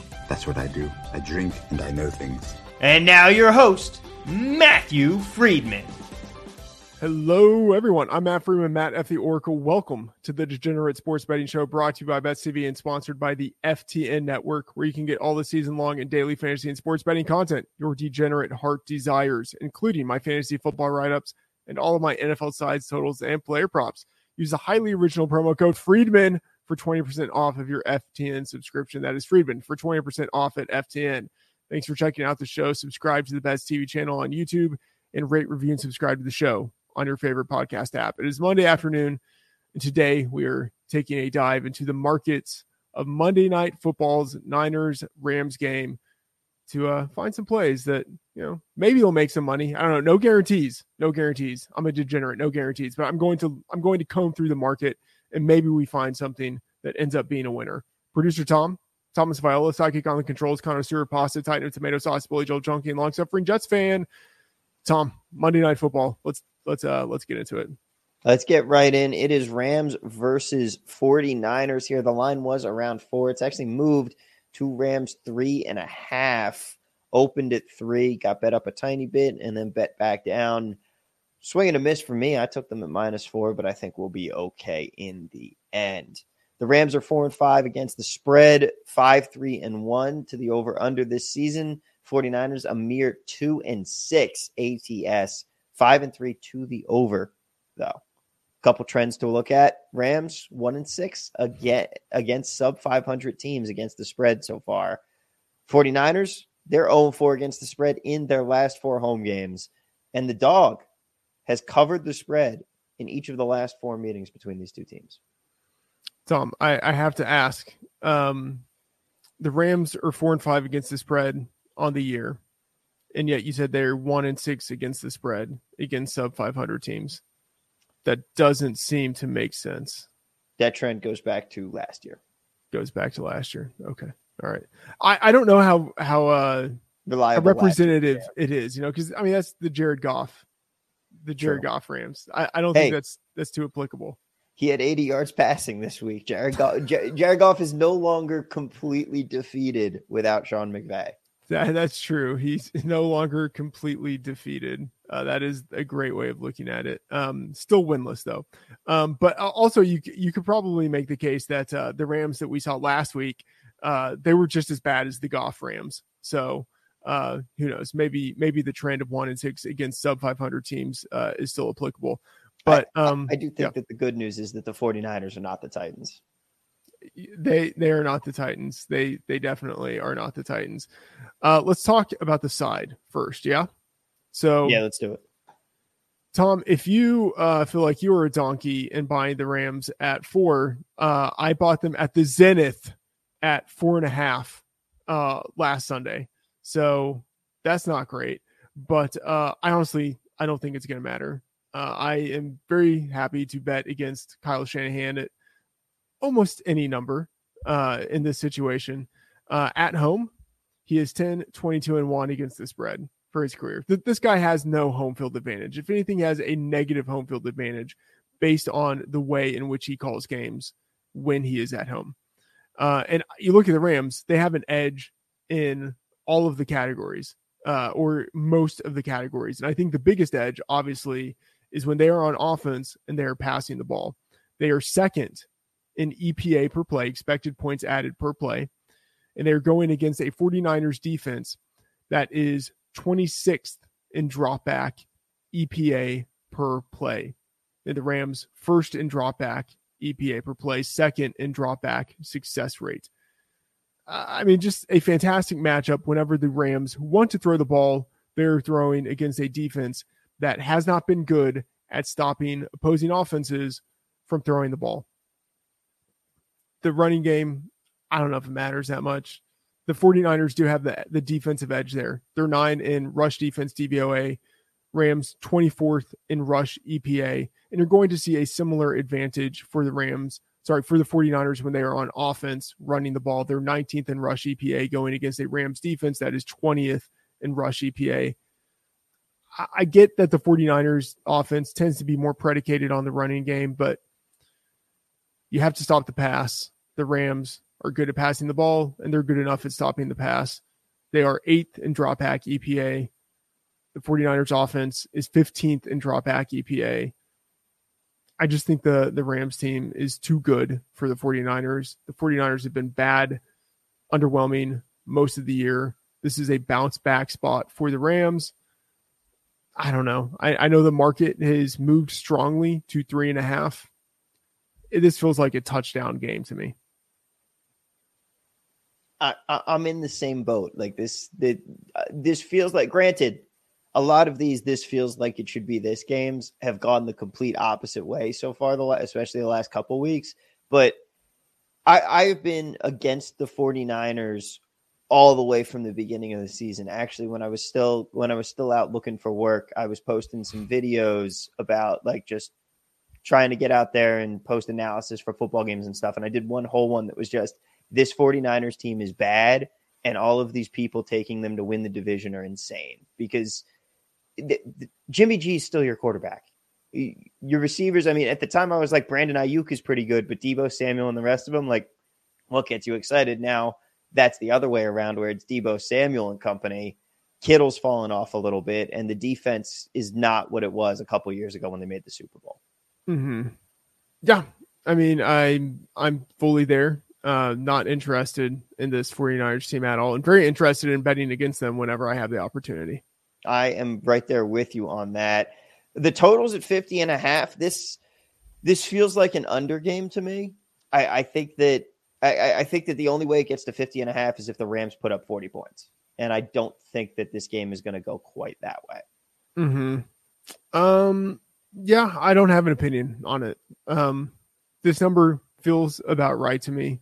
Um. I could see how the Rams actually have a significant uh, offensive output but um, yeah, I mean, maybe they don't. It is a divisional game. They are on the road.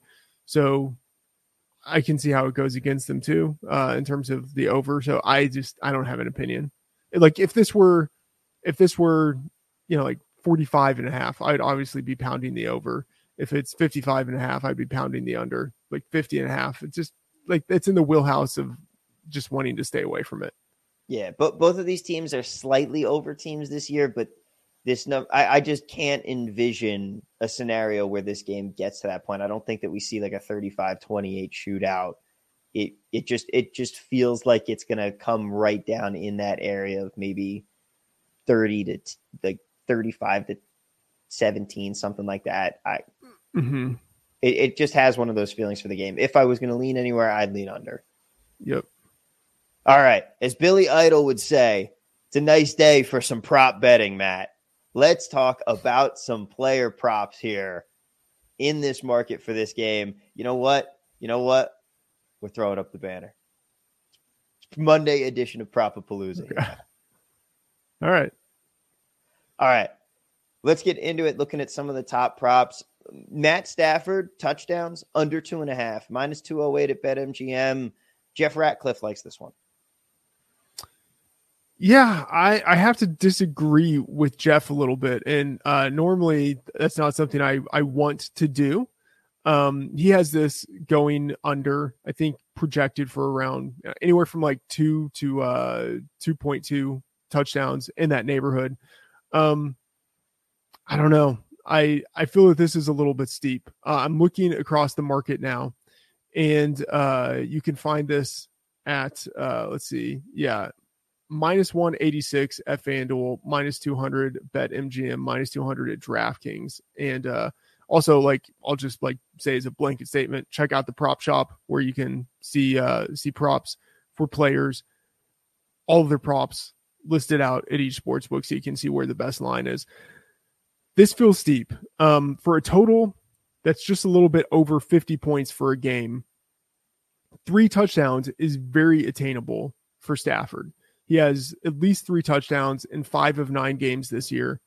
Minus 200 or thereabouts, we'll just say minus 200. It indicates a 66.7% implied probability.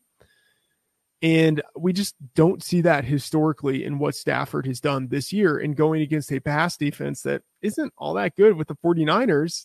Uh, I mean, I think there's a decent chance that he hits three. Like, to me, this feels like 50 50. Um, and so if I were going just based on my numbers, I would be betting the other side of this over two and a half plus 150 at DraftKings. That said, you know, it's known that I am a, a humble guy so I'm not going to be betting over two and a half because I do know that Jeff Ratcliffe is very good at creating projections. One of the best creators of projections in the industry for a number of years. And if you look at what he's doing right now in the accuracy contest at Fantasy Pros, he's number two overall among all rankers in the industry. And so I don't want to bet against Jeff on this. So Jeff is saying one thing, I think the historical numbers are pointing in another direction. I'm just staying away. But if I hadn't looked at what Jeff had projected, I would actually be betting the over on this at plus money, at, at plus 150. That is the way that my heart is leaning. But again, I'm a humble guy, so I'm going to stay away from this. I, I I'm completely with you there. I, I saw that and I was like, really, the under two and a half. This this feels like one of those games, but hey, if the, if that's what Jeff's saying, and you're staying away, then I am going to do the same.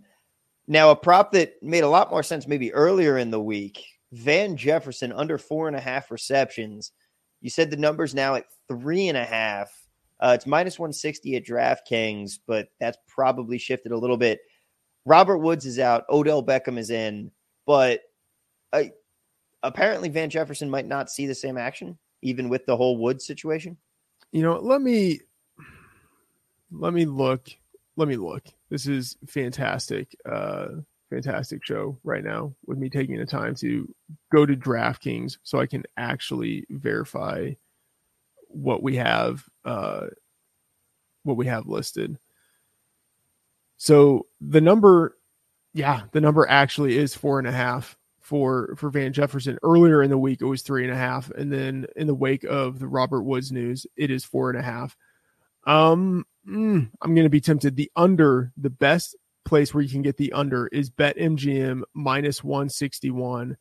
I am tempted very much to take the under here uh, at four and a half. So, um, Robert Woods is out. We all know this. Odell Beckham Jr. is in. Jay Glazer has reported that rookie wide receiver Ben Skowronek would actually play in the Robert Woods role um, instead of Van Jefferson. So it seems as if OBJ coming in is more of a replacement for Jefferson. And even with Woods out, it doesn't seem as if the team is planning to use Jefferson in the Woods role. They're using someone else, which means Jefferson, in theory, is going to the bench or at least isn't going to see as much action in three wide sets. I'll just say that doesn't make much sense to me. Like in my uh, history of doing rankings, creating projections, the guys who are already on the field and getting regular usage, those guys tend to stay on the field. And so, in theory, we would have seen Jefferson go to the sideline, but with Woods out, I do think it's likelier than not that Jefferson plays more than Skowronek, but whatever. Either way, Woods is out, OBJ is in. The thing is, I think that we see OBJ get a significant chunk of the work, the targets that would have gone to Woods, even if Jefferson is still on the field. So I don't know if Jefferson is actually getting a massive bump in his workload and as it is, he's gone over four receptions in just one of nine games this year. So there are multiple ways in which this game could go away from Jefferson getting the four and a half receptions. You know, one is that Skowronek sees more playing time. One is that there's really not much of a change in target distribution for Jefferson because Odell Beckham Jr. gets a lot of the targets that otherwise would have gone to Woods. And maybe this turns into a blowout for the Rams, which like I think that's possible. And then they run the ball much more and throw less than we anticipate. Any of those outcomes or some combination of them could all result in the under hitting. Four and a half is a really high number historically for what we've seen out of Van Jefferson. So this number it does intrigue me. BetMGM minus 161, under four and a half receptions for Van Jefferson. When we get off the show, I will think about betting that one. uh, okay. I, maybe that'll be the one that I go with too. I'll, I'll, try and pick at least one of these out that I really want to follow. Um, I know I'm going to be taking a trip down to the sports book because the bankroll's been getting a little thin on the app, so I got to reload some uh, reload some accounts. Let's move over to the 49ers. Elijah Mitchell under two and a half receptions. It's minus 188 at FanDuel. Uh, Jeff's prop shop calculation had it at 99% edge. What on earth is this? Is this that feels like a lock as much as that's the kiss of death?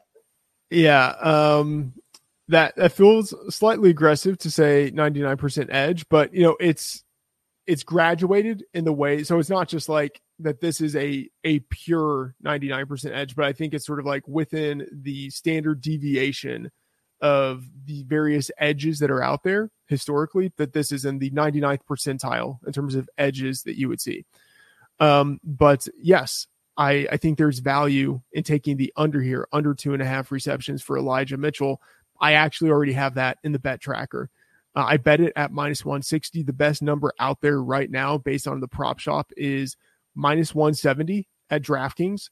Uh, I do see value on this. Mitchell last week, he had five receptions on five targets, but that was his only game this year with more than just two targets this season. So, like, I mean, there's a pretty good chance that, um, just based historically on what we've seen out of Mitchell, based on the way that the 49ers could approach this game and the way that they split the work within that backfield where Hasty has been more of the receiving back and also Kyle Juszczyk has also gotten some work as a receiver out of the backfield.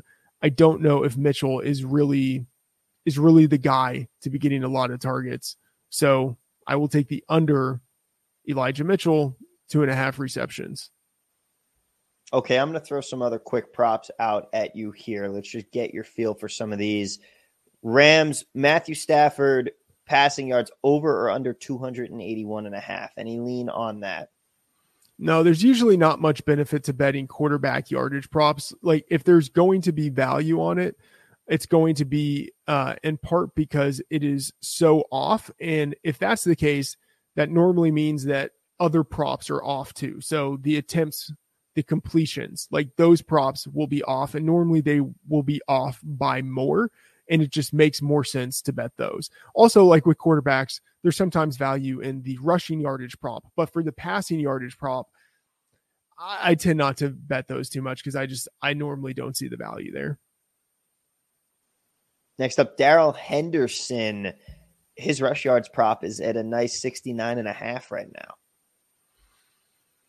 If I had to bet this, I'd probably go over. Um, but I've seen this sort of split between different projection sets. Some are on the over, some are on the under. The 49ers have a pretty good run defense, and that would probably make me stay away. Like this number, it's within the realm of where it should be, so I'm not going to bet it. Cooper Kupp receiving yards 96 and a half. Any interest there? Yeah, let me look in the prop shop really quick just to make sure that we are seeing the best line out there. Yeah, so this is 96 and a half, 97 and a half across the industry. I'm I'm interested in the over here. And uh the best place to bet it based on the lines is FanDuel over 96 and a half minus 110. I think this uh I think this line is kind of near the floor for Cooper Kupp. Uh, his average is 113.2 yards per game. His median is 108.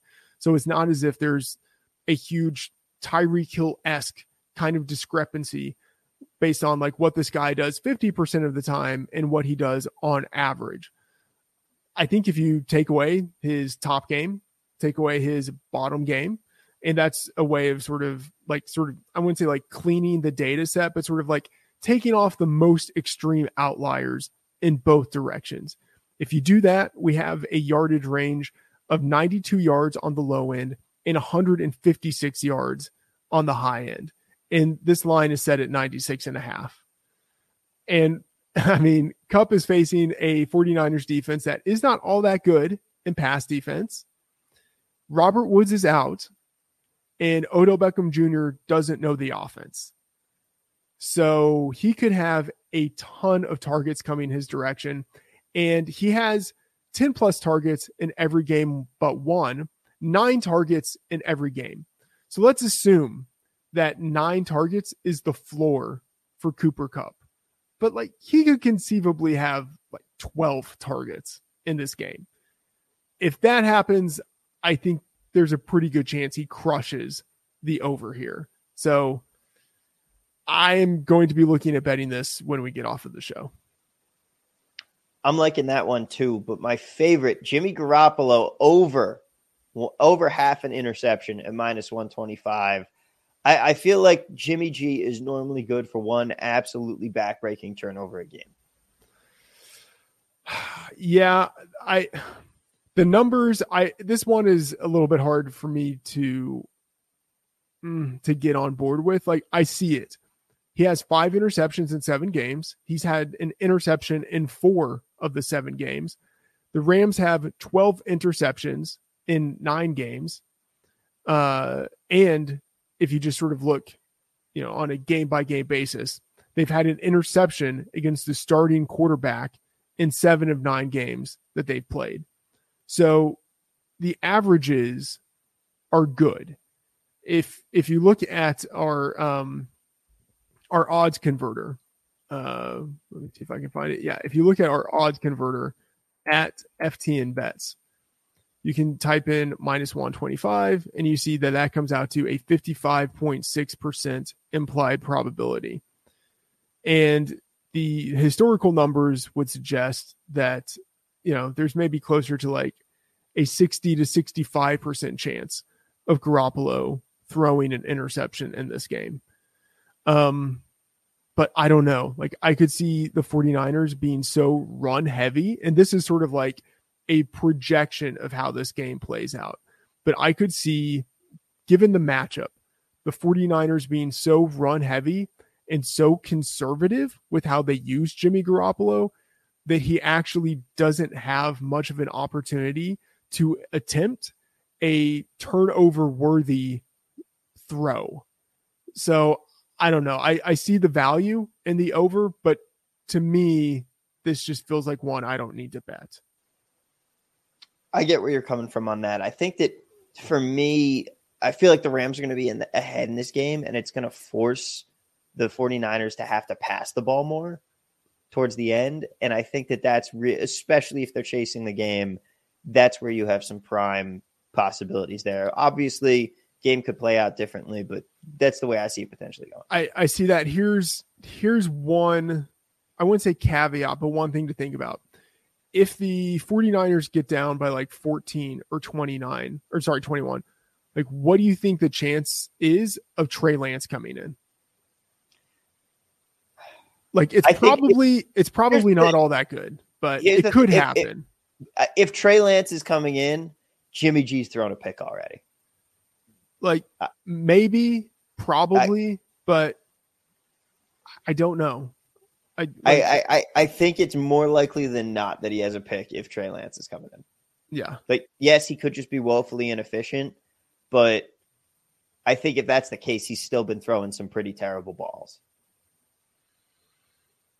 Yeah, I mean, I think that's possible. I think it's also that the scenario could be they are so so desirous to ensure that Garoppolo doesn't throw an interception that he's just throwing all of these short passes that are completed but they're not going anywhere. And then they just think, okay, like we're getting our butts kicked. We have to change something. But I I see the like I can see the argument and like the numbers all point towards the over. It's just I'm not to bet it. Well, we're making an awful lot of hay out of one interception here, but Elijah Mitchell, his rush attempts number is at 14 and a half right now. He's he's been getting a lot of carries. This feels low. Yeah, he's dominating the backfield. He has a massive edge in carries over all of the other running backs when he's active. Uh, I think this should be 16 to 17 carries uh, in terms of like the projections that are out there. And if I had to set a line on this, it would be at least 15 and a half. Um, I will probably be betting this when we get off of the show.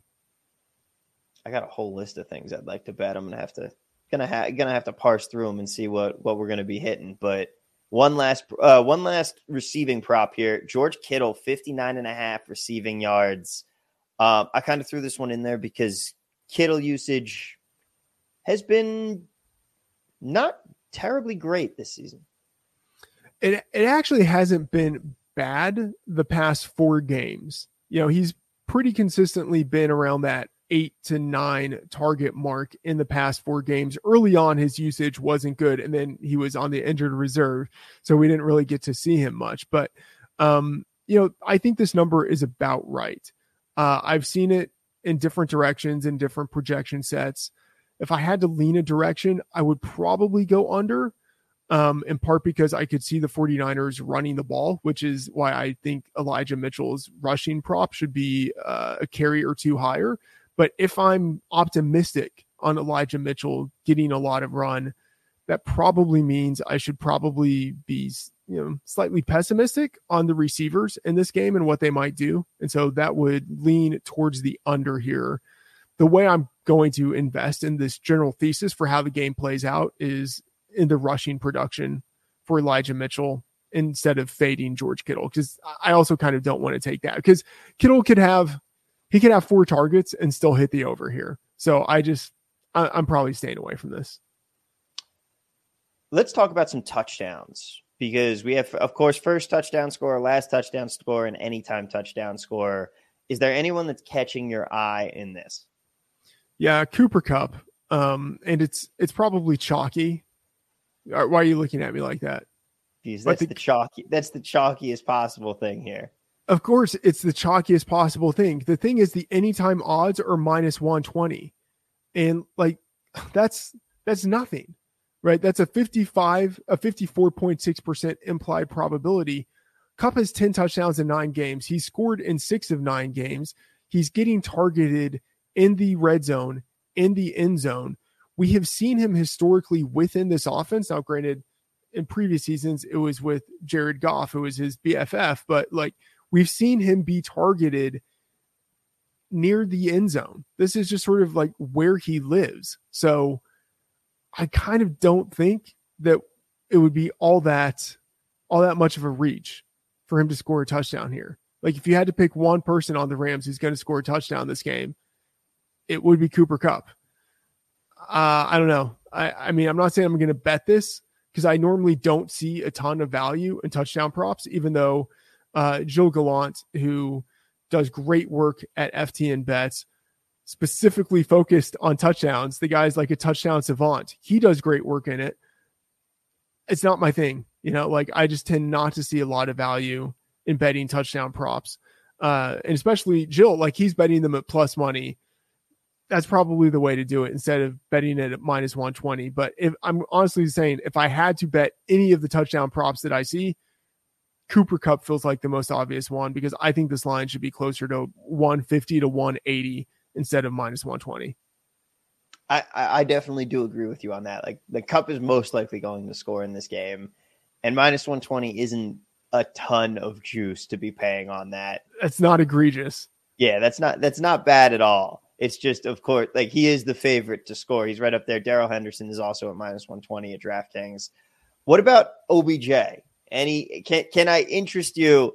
He's 10 to 1 for first or last. He's plus 140 to get one in the game. Can, can I interest you in some Odell Beckham? No, no. I'm staying away from Beckham until we see how he's used within this offense. And if I were to do anything, I would kind of be inclined to bet the under um, because they have, you know, reports again from Jay Glazer. They have indicated, uh, they being the Rams, that there will be a sort of like quote unquote like package for Beckham, like a section of the playbook, but that kind of means like maybe he's not out on the field all that much. Like it's it's hard to know exactly how he's going to be used. So I'm just not I'm just not going to speculate on it. Uh, the, the, there was a rumor swirling around that he might even return punts in this game. That would be incredibly stupid. It would be vastly stupid, but I'm kind of here for it. Yeah. Um, I mean, I mean, Cooper. Why do that when you could have Cooper Kupp return punts? Oh God, please no! My fantasy team begs you, no. Um, I I'm feeling a, kind of a lottery ticket here. Fourteen to one, Tyler Higbee first touchdown scorer. You, you break down the red zone targets for this team, and obviously Cooper Kupp leads the way with 21 targets, 30.9 percent of red zone target percentage. Robert Woods was the second man up with 16 at 23.5 percent. Higbee was right behind him with 13. Obviously, Coop, Kupp is going to get a couple more. Odell Beckham is going to slot into some of Robert Woods' production, but I feel like for this game, Tyler Higbee is getting enough targets down in the red zone that maybe I make a play on him to be the first first touchdown scorer. This isn't this isn't coming from a massive analytical place. This is coming from a I could see the Rams going down the field and the tight end is open in the end zone on the first drive. I can I can see it, Tomothy. I can see it. One thing that helps is that um Jaquiski Tartt, who's the strong safety for the 49ers and who historically has been really good against the position, he is out on injured reserve. And the 49ers tight end defense, as a result, hasn't been as strong in the past two weeks. So uh, I could see it. I, I mean, I'm not going to bet it, but I could see it. I'm going to tell you right now it's going to hit because I am not going to bet it. And therefore it is absolutely. I did the same thing a couple weeks ago. I was looking at first touchdown score and I go, "Oh, DK Metcalf 10 to 1 and sure enough he scored like the only touchdown of that game." Yeah, that's that's how it works. Yep. All right. That's going to do it for us here on the Degenerate Sports Betting Show today. Matt, where can people find all of the great content you're putting out each and every day? You can find all of the work at FTN. On Friday, I publish the fantasy football breakdown. On Thursday, the best bets article. On Tuesday, the fantasy football rankings, which I update on Thursday, Friday, and Saturday. All throughout the week in the FTN bets tracker, I'm loading in my NFL sides, totals, and player props, and sometimes some NBA player props. And on Twitter, on YouTube, on your favorite podcast app, and on FTN, you can see daily episodes of the Freedman Fantasy Football Show and the Degenerate Sports Betting Show. And always use the highly original promo code Freedman for 20% off at FTN. All right, that is the show. You can find me and Tommy V on Twitter at Matt F. The Oracle and TV at Work. Thanks for joining us and see you next episode.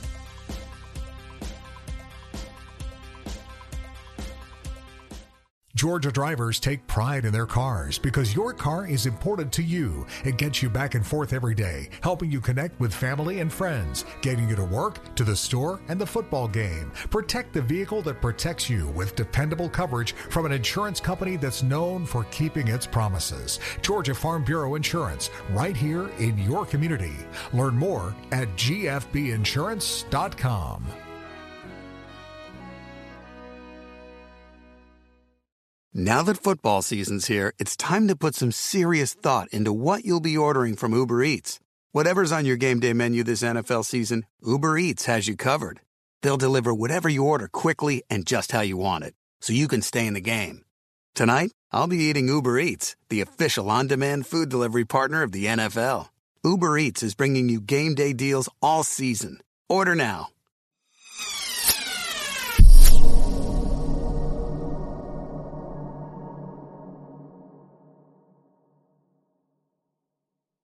If you enjoyed today's show, please head over to iTunes, give us a rating, and leave a review.